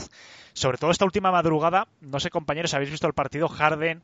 Eh, un Harden brillante, se puso el equipo en sus hombros, remontó más de veintitantos puntos y bueno, resumiendo, los Nets están empatados ya victorias con los Sixers, dos derrotas les separan, pero por otro lado yo creo que hay un jugador, no sé si vosotros estaréis de acuerdo o no, que aparte de este trío estelar, este trío de ases que tienen los Nets, que han conseguido tras la llegada de James Harden, eh, a mí me gustaría nombrar a Bruce Brown, porque he visto varios partidos. Los Nets, la verdad que es un equipo que, eh, que estoy viendo últimamente bastante, no por, por el simple hecho de, evidentemente, no de ver a tres estrellas juntas y tal, que no suele ser una cosa muy habitual en ninguna competición, pero sí que estoy viendo que hay dos Nets en los partidos, cuando está Bruce Brown en el banquillo y cuando sale. Está ejerciendo de un pegamento defensivo, ofensivamente siempre ha estado muy limitado, pero yo creo que es el típico jugador eh, de complemento que va a suponer la diferencia a nivel defensivo en las aspiraciones de este equipo, porque en varios partidos, cuando Bruce Brown ha empezado desde el banquillo, ha sido un descalzaperros, por así decirlo, en defensa. Eh, sí que es cierto que Irving, Harden... Kevin Durant también se está notando mucho, la, eh, el que no esté jugando habitualmente. Cuando quieren defender sabemos que tienen talento, no son mancos ni mucho menos, pero falta actitud, hay una actitud que se está supliendo en parte yo creo por Bruce Brown. No sé si habéis visto partidos esta semana y no sé qué valoración podéis hacer de estos Nets, porque es cierto que ya están a tiro de piedra de los Sixers y yo creo que va a ser el gran candidato de, del este. Sí, a ver, están empezando a dejo, eh, están empezando a carburar ya bastante bien a un nivel muy serio, y al final es que los Nets tienen una cosa que no tienen que no tienen los otros equipos. Ya no te digo Irving, porque en el caso de Irving igual es menos evidente, pero tienen a dos jugadores que te sirven como eje de sistema para irte a las cincuenta victorias al año con un equipo medianamente solvente a su alrededor, como son Harden y, y K D, ¿no? Dos jugadores sistema. Ayer se vio, Harden jugaba solo, a priori pues eh, te quedabas con el treinta y tres por ciento del trío. Y bueno, pues eh, se vio al Harden más próximo a su, a su etapa en los Houston Rockets en los años dos mil dieciocho, dos mil diecinueve, dos mil veinte, ¿no? Mm, sí, los Nets van los Nets van a más. Creo que has, has citado a Bruce Brown. Bruce Brown está haciendo una muy buena campaña como enforcer, como stopper, eh, ya más allá del highlight ese que quedó de la defensa ganadora sobre, sobre Chris Middleton. Creo que has introducido el concepto ese de cuando sale de titular, es, un, es uno de esos jugadores que al fin y al cabo seguramente sea falso titular, pero viene muy bien para marcar el tono del equipo, y se está especializando ya en ser el defensor sobre balón más importante del equipo. Y en este sentido, tanto él como Joe Harris, que Joe Harris es un defensor bastante infravalorado desde mi punto de vista, eh, echan una mano muy importante a los Durant, Irving y compañía a la hora de encadenar esfuerzos, de irlos concatenando. Y bueno, al final es algo que ayuda a definir eh, el estatus más allá del ataque, es decir, en la defensa de, de este equipo que son los, los Nets. Toby, a ver, un eh... elemento más, Toby, para que me comentes también en tu análisis, eh, eh, el hecho de que Harden esté jugando como un playmaker más claro también puede ser parte de, de, de este éxito en estas, en estas últimas jornadas. Sin dudas, a ver, eso está claro. Yo lo tengo clarísimo que de los tres jugadores que tienen los Nets, eh, que son los tres eh, buenísimos, eh, no hay ninguno en ataque más completo que Harden.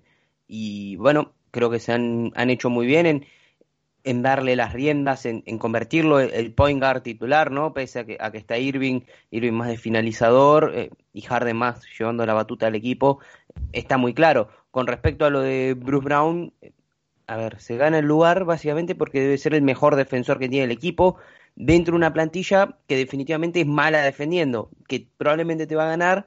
¿Por qué? Porque van a anotar más que vos, porque en cuanto a talento ofensivo deben de ser los número uno. Entonces, el aporte de Brown, por más mínimo que sea, suma al equipo, ¿no? Me parece que, que en ese sentido, además, eh, al poder defender al mejor guard rival con el balón, le da un poco de descanso a los Irving, a Harden, a quien sea que esté en pista compartiendo con él el, eh, a ver, las posiciones de, de uno y dos. Entonces, bueno, se ha ganado sus minutos, lo está demostrando, y bueno, quizás ahora con la llegada de Andre Robertson hay que ver cómo está físicamente, pero con que esté más o menos bien, es otro tipo, un perfil de jugador similar que puede ayudar, ¿no?, a mejorar esa defensa y a convertirlos realmente en, en el contender número uno de la liga. Uh-huh.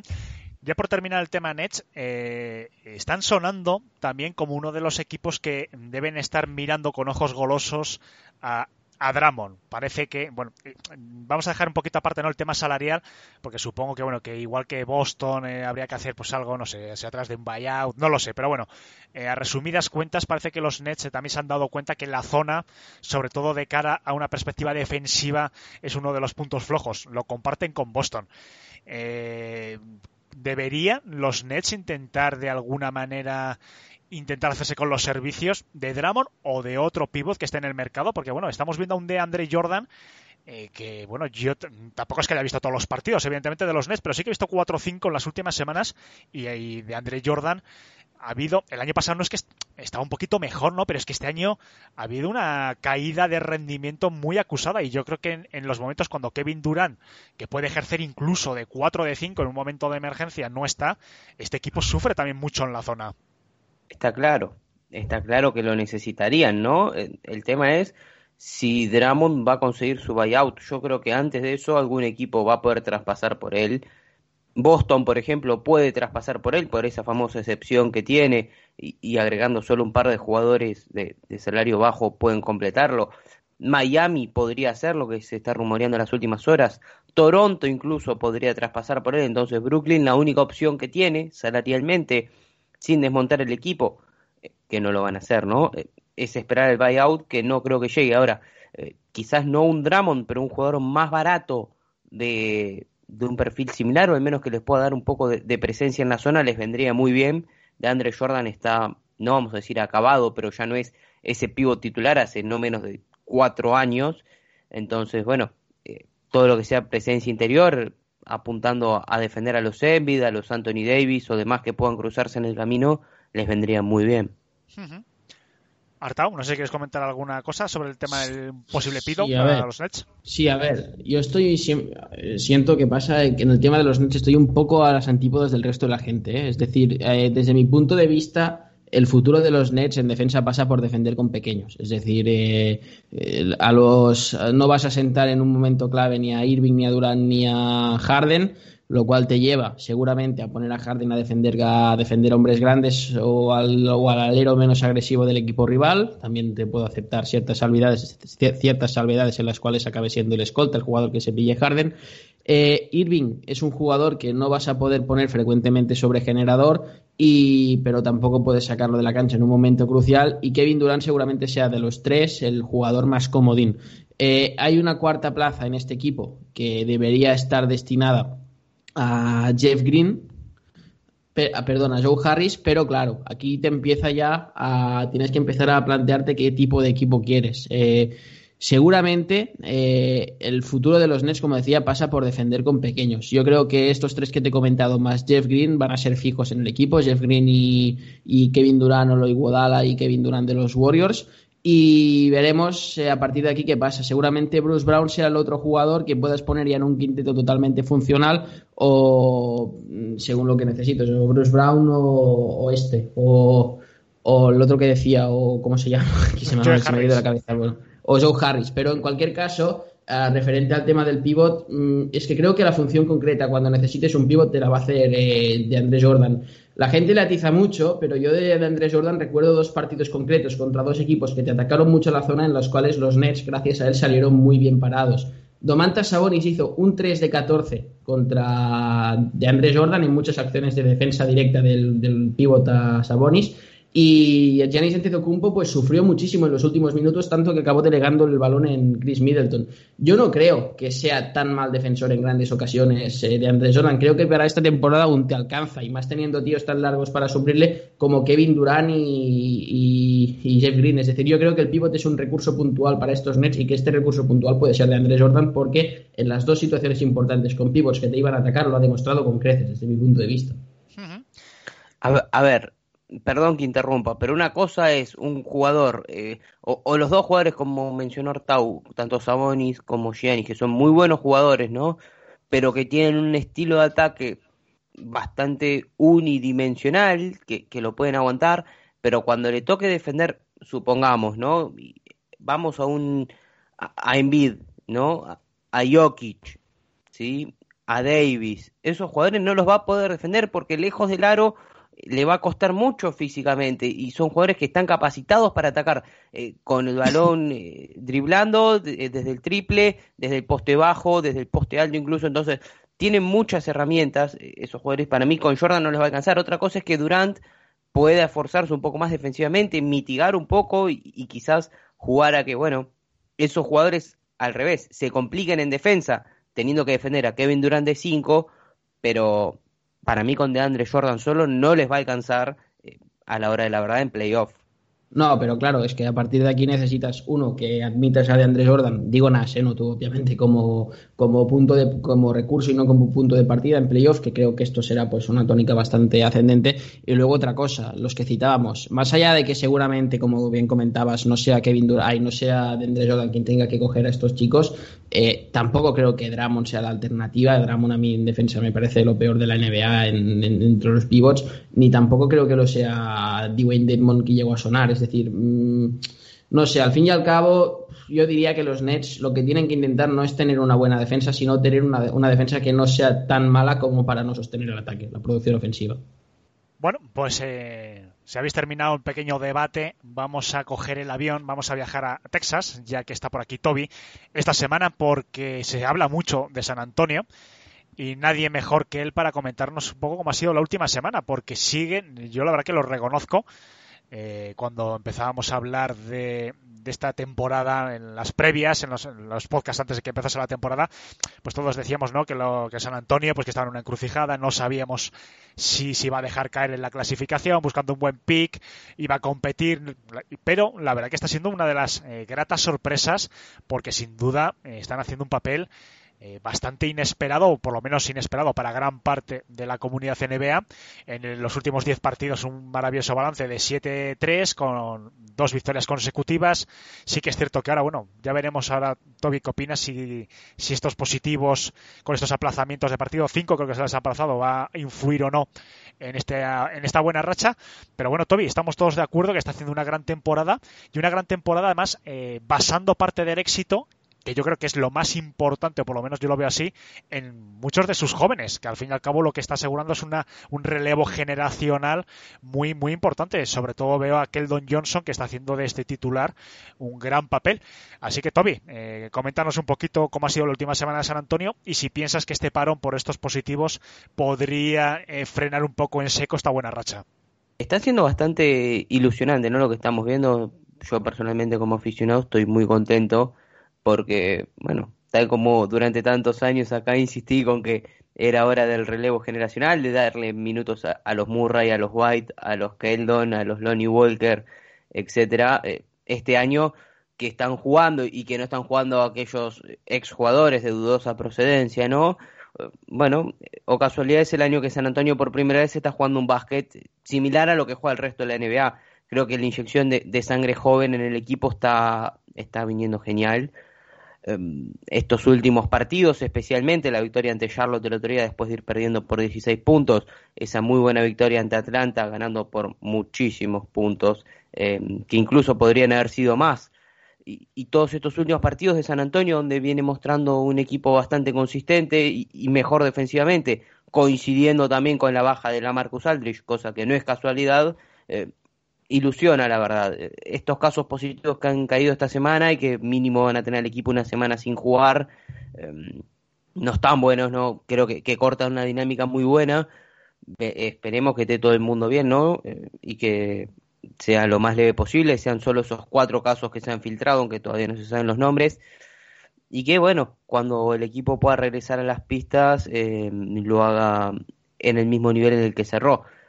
Yo, la verdad, estoy muy contento como aficionado de San Antonio lo que estamos viendo. Este año realmente es el primer año en varios años que ilusiona, lo, incluso lo hablo con otros aficionados y sienten lo mismo. Es divertido ver jugar a San Antonio este año, entonces, bueno, eh, muy contento por el desarrollo de los jóvenes. Veremos cómo, más allá del tema COVID, cómo se resuelve el tema Aldridge, que me parece que es la única pieza que está sobrando hoy y que podría salir traspasada.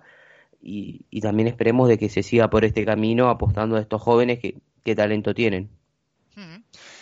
Estoy viendo desde la segunda unidad eh, una aportación muy importante eh, de un jugador que, que no me lo esperaba, la verdad, porque bueno, ya el año pasado, sino la temporada anterior, mejor dicho, se había notado una evolución al alza, pero yo creo que Derrick White está dando una consistencia muy importante a esa segunda unidad, que está siendo clave en muchos eh, de los partidos. No sé si lo compartes.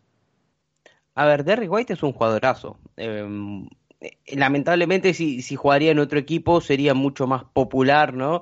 Y, y tendría mucho más focos encima. Por algo se ganó esa gran renovación que mucha gente tildó de, de exagerada, pero no le era, y más para un mercado como San Antonio. Es porque es un jugadorazo, es el, el jugador más versátil que tiene el equipo.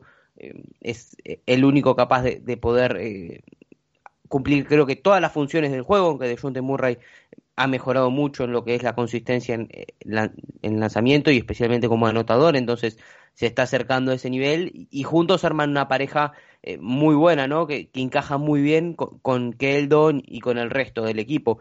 Lo de White, eh, a mí, no te voy a mentir, eh, de todos los jugadores jóvenes es el que menos me sorprende, porque ya aparte venía siendo de los mejores la temporada pasada, pero que tras la lesión que tuvo, que no era una lesión fácil, haya vuelto al nivel que se esperaba, es una muy buena noticia. Artau, no sé si quieres comentar algo de San Antonio. Bueno, sí, a ver, eh, creo que habéis hecho un muy buen, un muy buen resumen de, de los acontecimientos. Más allá de eso, eh, yo voy a comentar pues un par de cosas. La primera, a título subjetivo, que es que estoy disfrutando, como hacía mucho tiempo que no lo hacía, de, de Mar de Ruzan. Es decir, me está pareciendo que el enfoque que le está dando la, la temporada, tanto de Ruzan como los Spurs, me está pareciendo muy acertado. Estamos viendo en de Ruzan que está sabiendo delegar en los jóvenes y que está encontrando en las virtudes de jugadores como, como Keldon Johnson, sobre todo, pues un respaldo muy necesario tanto para su tanto para liberar su playmaking como para como para encontrar pues un poco más de, de capacidad para ser correosos. Y más allá de eso, San Antonio pues haciendo las cosas eh, como hace un tiempo que le gusta que le gusta a Popovich. Está empezando a ver, yo diría, que Toby me corrige si me equivoco, una evolución con minutos bastante impresionantes de Poeltl como rim protector. Esto creo que es bastante importante para la defensa. Poeltl es, por escándalo, el mejor defensor interior que tiene San Antonio, y es uno muy, muy, muy bueno al nivel de la N B A actual, donde no sobran los defensores interiores. Y más allá de eso está, pues lo que decíamos, está logrando que los jóvenes más o menos sea, más o menos sea importante. Es decir, eh, creo que no, no está logrando aún que sean importantes todos a la vez. Es decir, a veces tienen algunas idas y venidas los jugadores. Uh, no, no estamos encontrando aún, ni, sin que sea un factor de conexión entre ellos. No ha habido un día en el que luzcan todos de golpe, pero sí que más o menos todos han ido avanzando. Eh, yo con lo que me quedo de San Antonio es que está sabiendo encontrar Popovich el, el punto medio ideal entre la reconstrucción y la competitividad, y creo que se, se ejemplifica en, la, en Devin Vassell. ¿Por qué? Porque los rookies históricamente en San Antonio apenas han tenido minutos, pero es que estos San Antonio Spurs están ganando al mismo tiempo que están sabiendo dar minutos y, y minutos y visibilidad a un jugador como Devin Vassell, que sí que es cierto que tiene un rol menor para lo que es un piconce habitualmente en la N B A, pero que de todos modos ya es partícipe de una rotación eh, que compite, cosa que, repito, era inédita en San Antonio con la política de desarrollo que tenían. Bueno. A ver, eh, perdón Alejandro, no, no, tranquilo, lo último sobre el tema Vassell. Lamentablemente está jugando menos de lo que debería, porque tiene un I Q eh, que me ha sorprendido, incluso yo lo había visto mucho en el proceso pre-draft. Era un jugador que llegaba bastante hecho, especialmente defensivamente, y se nota. Eh, quizás si no estuviese Rudy Gay eh, tendría muchísimos más minutos, ¿no? Un poco eso lo limita, pero ha sido una gran sorpresa. Hoy defensivamente a, al hombre es muy bueno, muy bueno al nivel de los mejores de la plantilla, como, como Murray, por ejemplo, que ya fue todo un all-defensive y, y demás. Entonces, quizás este año con Keldon, con Lonnie, no está teniendo tantos minutos, pero sin dudas va a ser una pieza fundamental del futuro de San Antonio. Artau, vuelvo a ti porque aprovecho cuando vienes siempre a hacer un pequeño repaso a los Bulls, que si no generalmente no, no suelen tener muchos minutos, pero este año es un equipo que está luchando claramente por play-in, y tienen además a Patrick Williams, que me está gustando bastante, así que bueno, me gustaría comentar un poco contigo qué tal la última semana, dos semanas de los Bulls. Eh, por cierto, eh, la lesión de Lauri Markkanen, que ya eh, bueno, ha pasado ya bastante tiempo, pero ha jugado catorce minutos, eh, la verdad que es una cosa eh, bastante triste, porque además está haciendo una temporada bastante buena, estaba casi en diecinueve puntos por partido, estaba en máximos de sus cuatro años como profesional, también reboteando bastante bien, unos porcentajes en el tiro Eh, de campo superiores a cincuenta, eh, al cincuenta por ciento, cerca del cuarenta por ciento en triples. La verdad que vamos, yo creo que es un, un palo bastante gordo, sobre todo psicológicamente para él. Veremos qué tal el regreso, pero bueno, más allá de ello, como bien has dicho, Zach LaVine a un nivel eh, all-star, casi un poquito más de veintiocho puntos por partido, y, y vamos, eh, y genial, la verdad, en, en ambos lados de la cancha. Eh, bueno, ¿qué podemos esperar de momento de los Bulls tras este primer tercio de la temporada? Sí que les ves entrando con cierta solvencia, por lo menos a través del play-in en playoff. La verdad que no, es decir, suelo ser muy realista con mis equipos y esto a veces me lleva a ser un poco pesimista, pero la verdad es que los Bulls han avanzado, es decir, se notan cosas bastante mejores que en etapas pretéritas esta temporada, pero de todos modos eh, sigue faltando, sobre todo jugadores que sepan ganar. Ha habido muchos partidos, ya no solo contra grandes candidatos, sino contra, contra equipos de calibre menor que se nos han escapado porque no sabemos cerrar partidos ni sabemos competir. Creo que es lo que hay que aprender a hacer. Y del mismo modo que cuando los Bulls empiezan mandando, pues sí son capaces, si el partido no se les desestabiliza, de llevar más o menos una buena dinámica y ganar eh, hay muchas veces en finales ajustados que las cosas, eh, las piernas tiemblan y ahí se nota un poco eh, de lo que pecamos. El otro día contra Indiana, precisamente, sé que no, no fuese no fuese caso, ¿eh? Pero vaya, se puede estar contento con la temporada porque además el ataque, no es que los Bulls ataquen especialmente bien, pero se nota todo muy limpio y atacan mucho, más que atacar bien, atacan mucho, es un equipo que corre, un, corre una barbaridad y bueno, pues se nota un poco la mano de Billy Donovan. Yo creo que si nos metemos en el play-in será como decimos y gracias, y no creo que, y de hecho yo no tengo la sensación a nivel personal de que nos acabemos metiendo, creo que quedaremos undécimos. Eh, de todos modos, creo que estamos empezando a sentar las bases correctamente para temporadas que para temporadas siguientes y sobre todo que estamos tratando de convencer a LaVine de que en Chicago, no sé si se podrá ganar, pero sí que se podrá competir, porque me pongo a pensar en un escenario en el cual LaVine pida el traspaso, se vaya o no renueve, y bueno, viendo cómo han quedado las agencias libres de próximos años y viendo cómo está la plantilla de los Bulls, sobre todo porque a mí pff, la base joven de Chicago me gusta muy poco, eh, el panorama es apocalíptico. Bueno, eh... qué pesimista eres, Artau, me has dejado muy frío y mira que los Bulls tampoco... Demasiado, ¿no? No, hombre, no, no, pero a ver... no, no Hay pero... que confiar un poco está... más, Artau, hay que confiar. Estamos bien, ¿eh? A ver, estamos bien. El récord es once quince, el año pasado once victorias, creo que tardamos treinta partidos en lograr las setenta y cinco, entonces eh, estamos bien, ha habido una mejora, pero de todos modos eh, a veces veo a la parroquia de Chicago muy encendida y creo que deberíamos... contextualizar que la base de la base joven, Mark Cannon seguramente sea el peor defensor de la liga y Kobe White está jugando en una posición que no es la suya. Entonces, yo personalmente, yo estoy en el barco de deshacernos un poco de la base joven y tratar de, jugar, de traer jugadores experimentados y competitivos para ver hasta dónde llegamos con Zach LaVine, que desde mi punto de vista eh, tiene un techo de tercer equipo el N B A y en el mejor de los casos en un contexto competitivo. Es decir, teníamos a un jugador que puede ser top quince, top veinte de la N B A. Bueno, y hablando de los Bulls, vamos a felicitar a uno de nuestros oyentes, Michael Jordan, que cumple cincuenta y ocho, así que Michael, que sé que nos oyes asiduamente todas las semanas, muchas felicidades y que cumplas muchos más, querido Michael. Eh, Toby, no sé si quieres comentar algo de, de los Bulls antes de dar paso al siguiente equipo. No, también mandarle fel- felicidades, ¿no?, a nuestro oyente Michael, me dejó perplejo el saludo de cumpleaños. Hombre, es que, joder, si no lo sabes tú que nos escucha. Bueno, ojalá, quién sabe, cosas más raras han visto, pero bueno, y si no nos escucha pues tampoco pasa nada, pero nada, desde aquí muchas felicidades a, a Michael Jordan, una auténtica leyenda que cumple hoy cincuenta y ocho tacos. Bueno, vamos a hablar, seguimos en la conferencia este, pero vamos a hablar de los Milwaukee Bucks. Tenía tiempo de traerlos aquí eh, a, a Back to Back, al programa semanal, porque eh, he visto unos cuantos partidos y los que no he visto, he visto los resúmenes, porque a pesar de que sea un equipo que sigue estando en los terceros, Antetokounmpo te asegura ser directamente pues candidato prácticamente a todo. Eh, cuatro partidos perdidos, en los últimos diez un balance de cinco cinco, muy neutro, mostrando debilidades en ambos lados de la cancha el equipo. Más allá de Antetokounmpo estoy viendo que bueno, sigue Chris Middleton, le acompaña generalmente, pero no lo sé, a mí me está dejando, no sé si vosotros habéis visto suficiente también para hacer una valoración, pero yo tengo que reconocer que al contrario de estas últimas dos temporadas, a mí los Bucks me están dejando bastante fríos. Eh, he leído también en prensa norteamericana eh, ciertas críticas ante Antetokounmpo en su juego en el clutch, que quizás abusa demasiado de la penetración, no acaba de mejorar el tiro, el tiro, li- el tiro libre sigue siendo... Eh, bueno, pues cuando menos, eh, pues no sé, muy como una lotería, no logra superar el sesenta y cinco por ciento.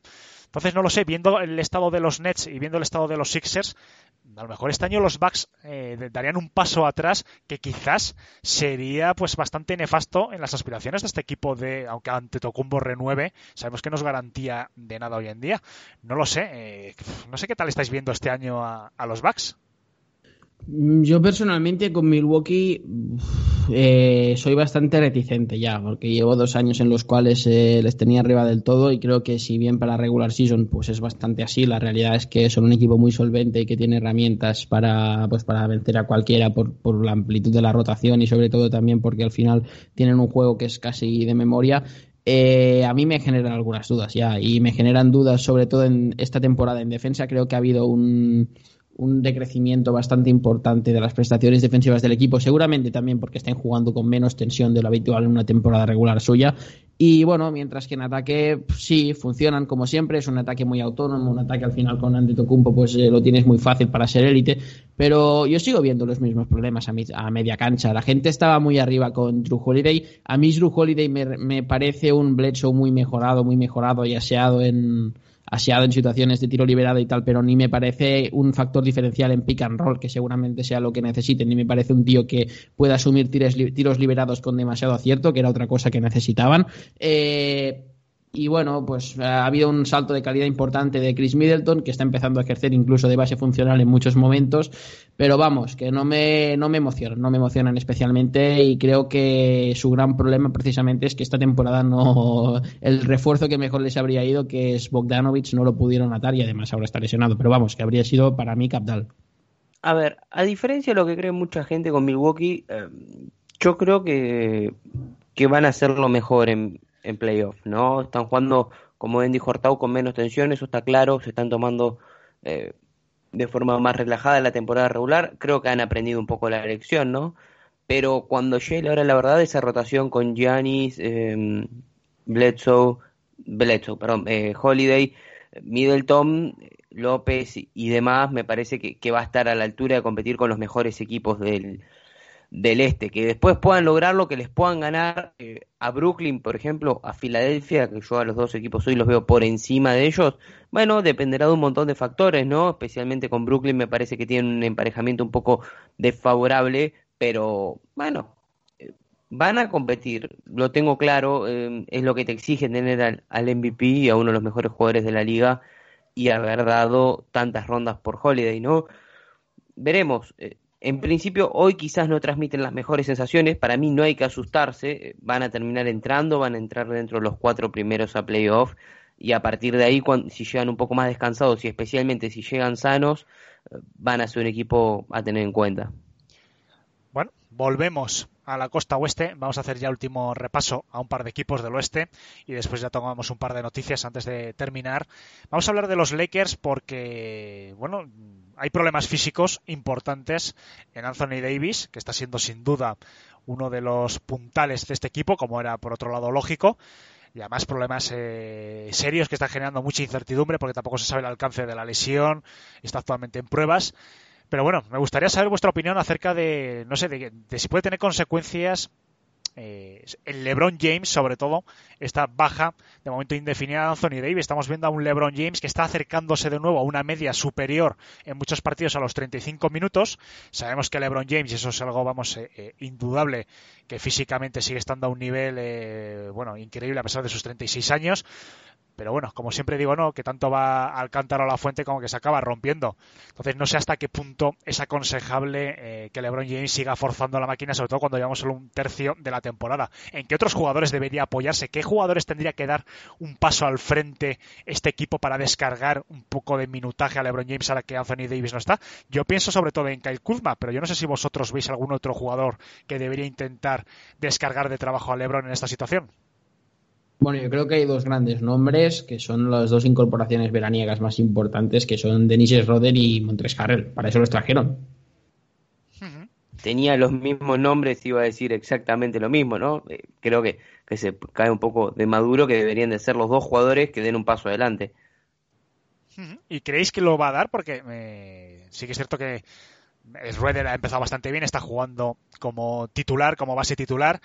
Montrezl Harrell está jugando más como sexto sexto o séptimo hombre, ¿no? En función un poco de, de los minutos que también tiene Kyle Kuzma, pero yo no sé sobre todo en el plano ofensivo, porque hay, hay un dato, por cierto, que yo no lo sabía, lo reconozco, pero lo, preparando esta tarde el programa lo he visto, y es que en Defensive Rating son el mejor equipo de la N B A, en Offensive Rating están en la media, catorce de treinta, pero es un equipo, y a mí eh, me sorprende relativamente, aunque siempre eh, he valorado más a LeBron James como defensor que a lo mejor que otra gente, pero bueno, me está sorprendiendo, ¿no?, que este equipo está basando su buena temporada más que en una ofensiva, en una defensa muy potente, y yo creo que también eso tiene mucho que ver con el staff técnico de este equipo. Sí, bueno, es un poco la línea de los playoffs del año pasado. Fueron muy fuertes, muy rocosos y, bueno, pues más que correr mucho, sabían también cuándo correr y lo hacían bien. Eh, a ver, el ataque al final en un equipo con LeBron siempre acaba saliendo solo en los momentos importantes. Esto lo tenemos que tenerlo claro. Y más allá de eso, mmm, es un equipo muy sólido, un equipo de escuela Vogel y sobre todo muy autosuficientes, que se nota que saben a lo que juegan, tienen muchas cosas ya que son concepto, conceptos eh, bien, bien, bien interiorizados y bueno, y las incorporaciones que hicieron, sobre todo Marc Gasol, son jugadores que lo ponen, lo ponen muy fácil. Yo, eh, en su debe, eh, lo que voy a, lo que les voy a poner va a ser que me falta igual, me sigue faltando otro generador, de un, otro generador, porque el tema de Schroeder como titular a mí no me acaba de convencer ya, cuestión de estructura de la plantilla, seguramente lo habría puesto en la, en la segunda unidad y creo que el jugador que más se beneficiaría de la presencia de otro generador eh, sería un Montrezl Harrell, que en sus eh, depende mucho de que sepan habilitarlo en pick and roll y tal, y esto este año no ha pasado con la frecuencia que debería para un jugador de su, de su calibre y de su producción. Coincido, ¿no? En, en ese caso quizás les hubiese venido muy bien un Rondo, quizás que, que pueda mantener, ¿no? Eh, el nivel de, de generación de juego en, en la segunda unidad. Schroeder les hubiese venido bien, pero eh, también, pero bueno, eh, ha pedido ser titular y el, bueno, Frank Vogel especialmente se lo ha cumplido. Eh, yo lo que tengo claro es que los Lakers eh, de acá al deadline se van a mover, eso está claro. Algo van a cortar y algo van a conseguir, tienen todavía movimientos para hacer. Y en cuanto a un jugador salga cortado, me parecería eso en el destino número uno, ¿no? Todo el mundo quiere jugar con LeBron, todo el mundo quiere jugar en un equipo campeón. Solo quizás Brooklyn puede ofrecer algo similar. Así que muy atentos a si especialmente algún base o algún generador de juego sale cortado, porque me parecería que, bueno, los Lakers serían un buen destino y, y les ayudaría mucho a, a suplir. Quizás ese es el único... la única mancha que tienen o, o el único problema a, a resolver como plantilla eh, y bueno, claramente la, la salud de Anthony Davis. ¿Hay algún jugador, algún nombre que tengas en la mente, eh, Toby, que les pudiera, que creas tú que puede ser cortado, que pueda estar en el mercado y que les encajaría, o, o, o más bien piensas en la posición pero no tienes tampoco un nombre en la cabeza? Todavía no se me viene ningún nombre, ¿no? Quizás que este año hasta el décimo equipo tenga chances de, de jugar play-in, haga que haya menos cortes a mitad de temporada, pero veremos, ¿no? Hay varios equipos, eh, se me ocurren, quizás Oklahoma puede llegar a mover alguno de todos sus bases, ¿por qué no? Minnesota, se me ocurre Ricky Rubio, salarialmente no lo van a poder hacer, salvo que sea un buyout, pero sería un gran fit. Todavía no me senté a ver, la verdad, los nombres, eh, habría que pensar en, en los peores equipos que quizás necesiten eh, soltar un poco de salario y demás, pero... ya sea vía traspaso o vía agencia libre, no tengo dudas de que se van a seguir reforzando, tal como hicieron el año pasado. Bueno, pues vamos a hablar un poco también de sus vecinos, eh, de los Clippers, porque eh, se está hablando muy poquito. Me he dado cuenta que tanto nuestros compañeros de otros podcasts eh, eh, o en tema, en prensa escrita y demás, se está pasando este año muy por encima de ellos, ¿no? Evidentemente también este año en el oeste la gran estrella está siendo los Jazz, eh, siempre los Clippers están, perdón, los Lakers por LeBron siempre se va a hablar más, pero los Clippers, lo cierto es que están como terceros, eh, a una eh, victoria de diferencia solo de los Lakers, una racha de cuatro victorias consecutivas, la segunda mejor racha que hay ahora mismo en el oeste, tras la de los Jazz.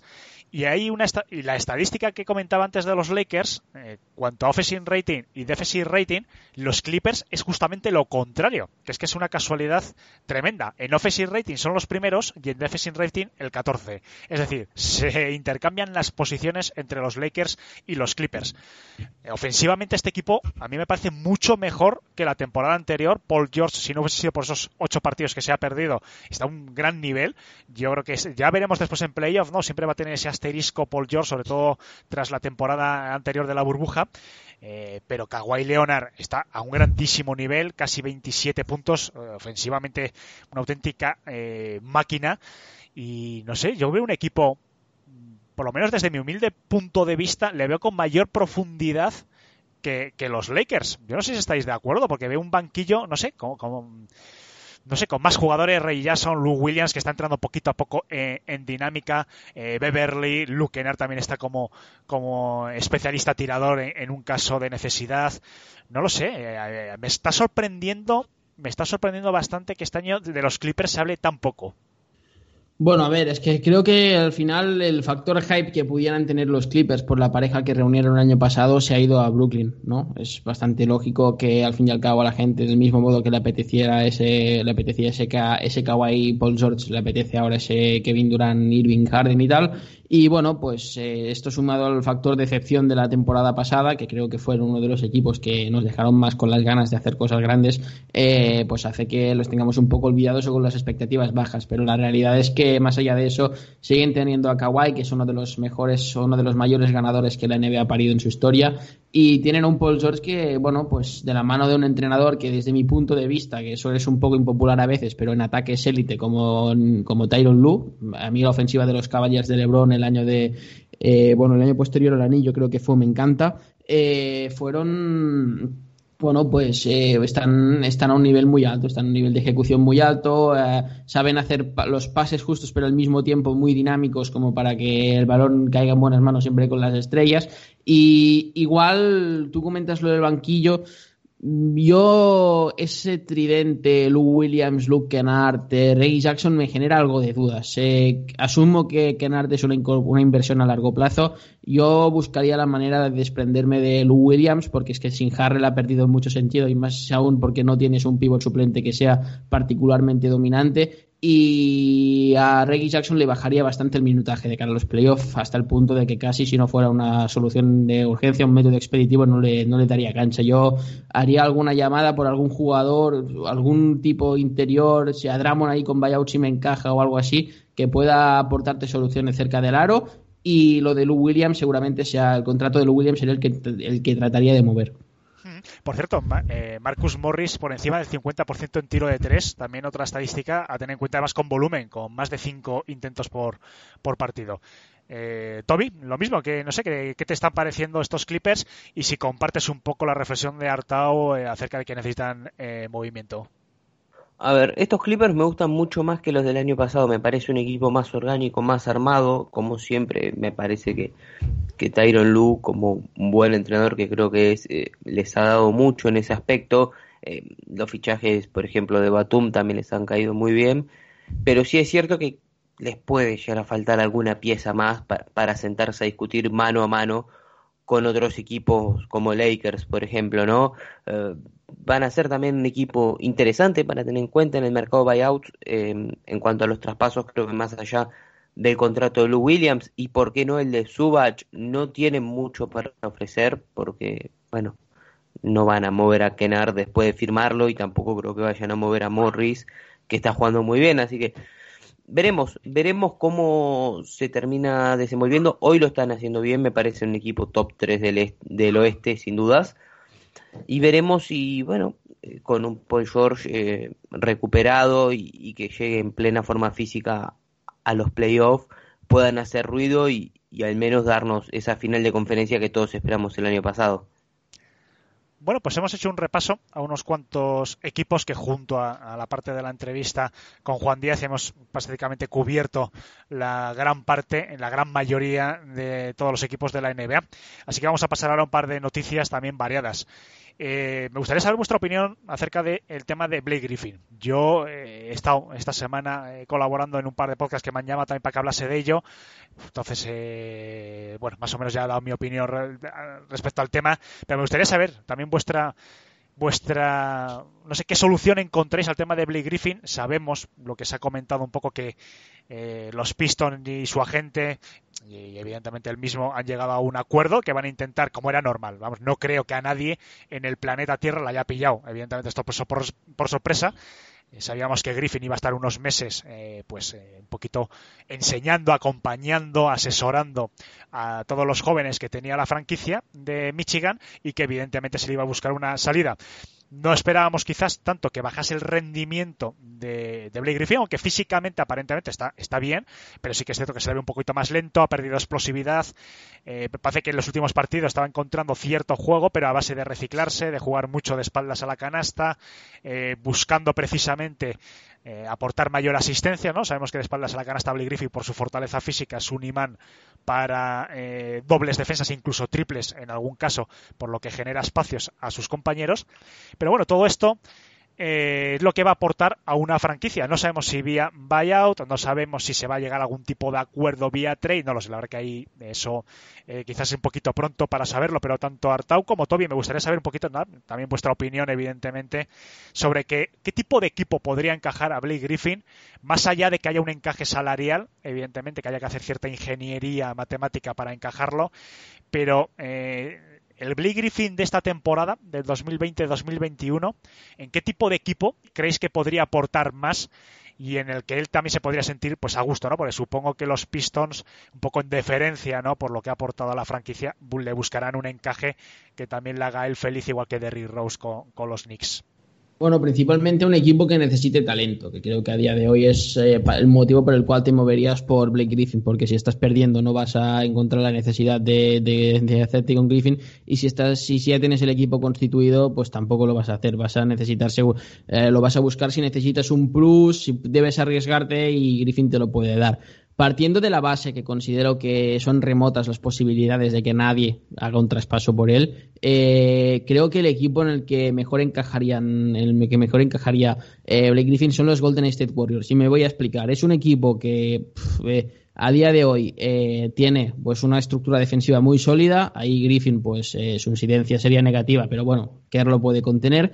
Y en ataque, pues bueno, tiene un manejador como Curry, que es élite absoluta de la liga. Tiene Draymond Green, que también es un jugador que en las cosas que hace él es muy bueno, élite. Y le, pero desde mi punto de vista, tanto para la segunda unidad como también un poco para momentos clave, le faltan dos manos más que sean capaces tanto de anotar desde fuera, como es el caso cada vez más de Griffin, como de mejorar las posesiones en las que él tome parte. Eh, a ver, Alejandro, tú habrás visto más de Griffin esta temporada, tampoco mucho más porque no ha jugado mucho, pero de todos modos eh, creo que Griffin actualmente es un jugador que como pasador puede tener muchísimo sentido en la mayoría de sistemas porque dinamiza bastante las cosas y es un valor activo en el poste. Sí, sí. Eh, yo es que además que es lo que pienso. Yo es lo que he defendido un poquito estos días, ¿no? Eh, que yo creo que Griffin, en cual yo tengo una consideración de que además eh, intelectualmente ha mejorado bastante con los años, es decir, es más listo, no es más espabilado, yo creo que les ha dado cuenta de que necesita un tercer reciclaje, es decir, yo creo que su eh, es, dos temporadas atrás, él viendo que ya no tenía esa explosividad en la penetración como antes, se recicló y empezó a tirar de tres, ¿no?, con relativo éxito para ser un jugador que siempre ha jugado de interior, y yo creo que ahora viendo que también que el tiro de tres ha empeorado un poco, que físicamente pues ya tantas lesiones en la rodilla, tantas operaciones también le están lastrando la velocidad que no había perdido tanto hace dos años, yo creo que eso, yo creo que se ha dado cuenta que la fortaleza física, la musculatura la sigue teniendo ahí, de espaldas al aro, en cuanto empieza a postear y empieza a empujar hacia atrás, sigue siendo un toro, las cosas como son, entonces él está creando muchos espacios a sus compañeros, yo creo que en ese sentido, de espaldas al aro en tres cuatro metros de, del aro, eh, puede ser muy muy aprovechable. Toby, no sé qué, qué opinas. A ver, eh, creo que Blake Griffin todavía es un jugador muy aprovechable en la N B A, está claro, ¿no? También tengo claro dos cosas. Número uno, eh, ya no es un jugador sobre el cual cargar una ofensiva. Físicamente se lo ha notado muy, muy, muy mal. Eh, creo que, que su declive físico para un jugador que ha pasado tanto tiempo su juego en eso, ¿no? Eh, se está notando y está bien, puede todavía ser un jugador de rol muy, muy útil y muy bueno, pero no, ya una estrella. Eso por un lado. Y por el otro tengo claro también de que Detroit no va a conseguir traspasarlo. Salvo que se coma un contrato tóxico o salvo que mueva alguna ronda, lo veo muy difícil porque el salario que tiene es de una superestrella y nadie va a querer dar tanto salario. No tiene para dar tanto salario ni va a querer comerse ese, esa cantidad de dinero de Griffin. Eh, dicho eso, para mí, si hay un buyout, eh, me parece que hay dos equipos que están pasando muy desapercibidos que para mí podrían encajar. El primero es Phoenix, creo que es el equipo ideal si quiere mantener un rol dentro de todo preponderante ofensivo, un equipo que está compitiendo, que lo está haciendo muy bien. Claramente volvería a jugar con Chris Paul, lo cual sería eh, todo un, un factor a tener en cuenta. Y el segundo equipo, que si, si se quiere mantener el este de todos los de arriba, me parece, el que más lo necesita es Boston, ¿no? Que están cortos, creo que se van a mover porque les siguen faltando piezas, eh, no es que se esté cerrando una ventana para los Celtics, pero los años pasan y, y Danny Ainge con las setenta y dos mil rondas que han tenido eh, no ha logrado construir un equipo que sea realmente dominante, solo un muy buen equipo y, y nada más, Y bueno, quizás este año que Tatum sigue jugando un muy buen nivel, que Jaylen Brown se ha destapado como un All-Star, eh, bueno, la llegada de Griffin puede darle alguna variante más a Brad Stevens y competir en este en esta conferencia este, que justamente está muy peleada, ¿no? Uh-huh. Bueno, pues vamos a ver, porque yo creo que es la gran, la clave más de, evidentemente, en qué franquicia encajaría o no.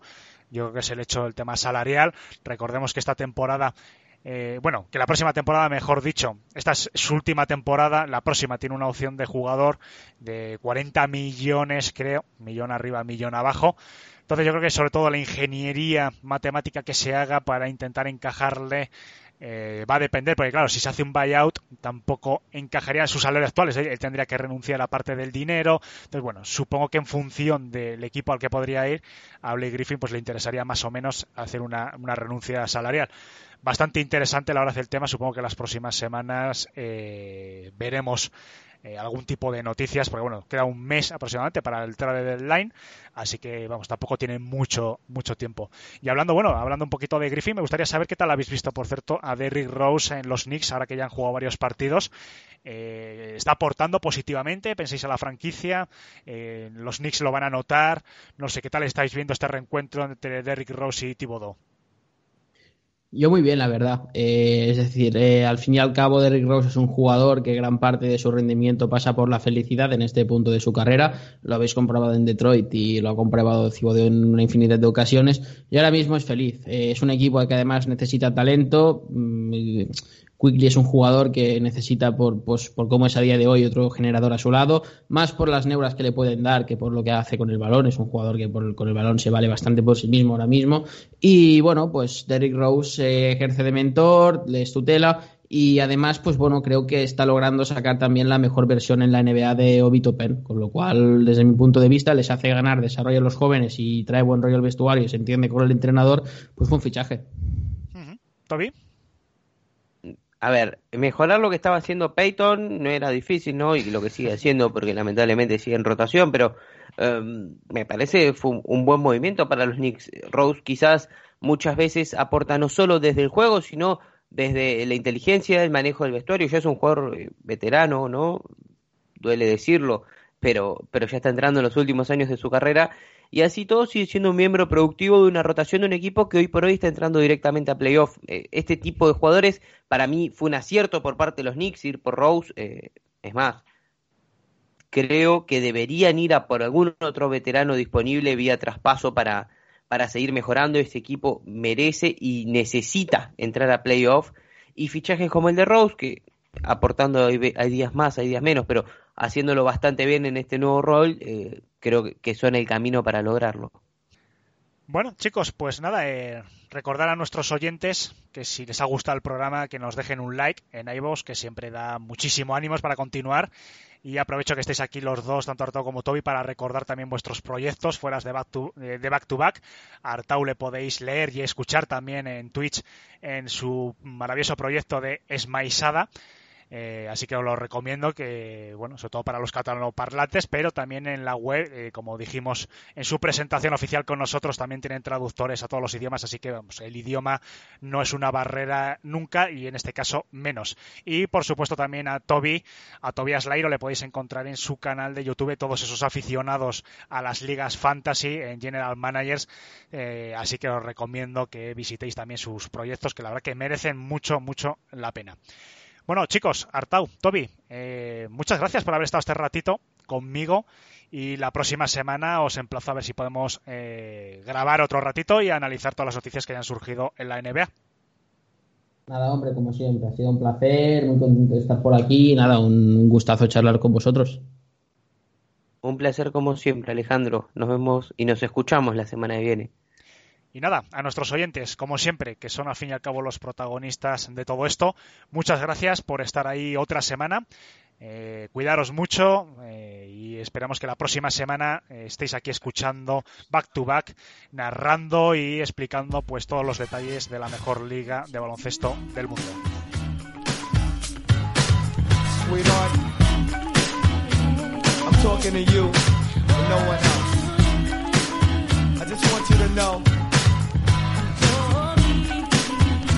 That I'll do for you.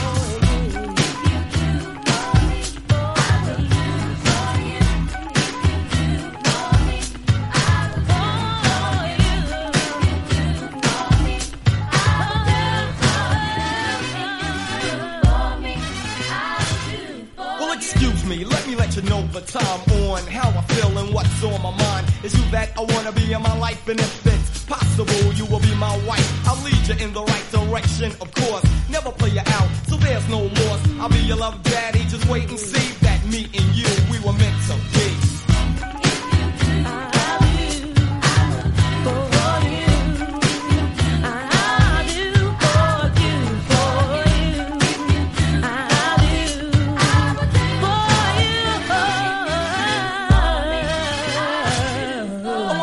Like a queen, cooked and clean. Get your bubble back ready so I can rub you with Noxine. And watch how gentle I'll be when I rub your back. And after that, there's dinner and cognac. A little romance for the quiet storm. And a lot of loving for the whole night long. I'm gonna caress your body and give you a kiss. And I'll rub you down where you've been missed. Nibble on your navel and kiss your thigh. Play with your hair, cause I'm on a love high. Well, I don't know, it's the way that I am. Introduce me to your mother and I'll say hello, ma'am. Well, I don't know, it's the way I was brought up. Respect my female and never get caught up in another affair. And I believe the same, and if you try to be slick, then the doors will open.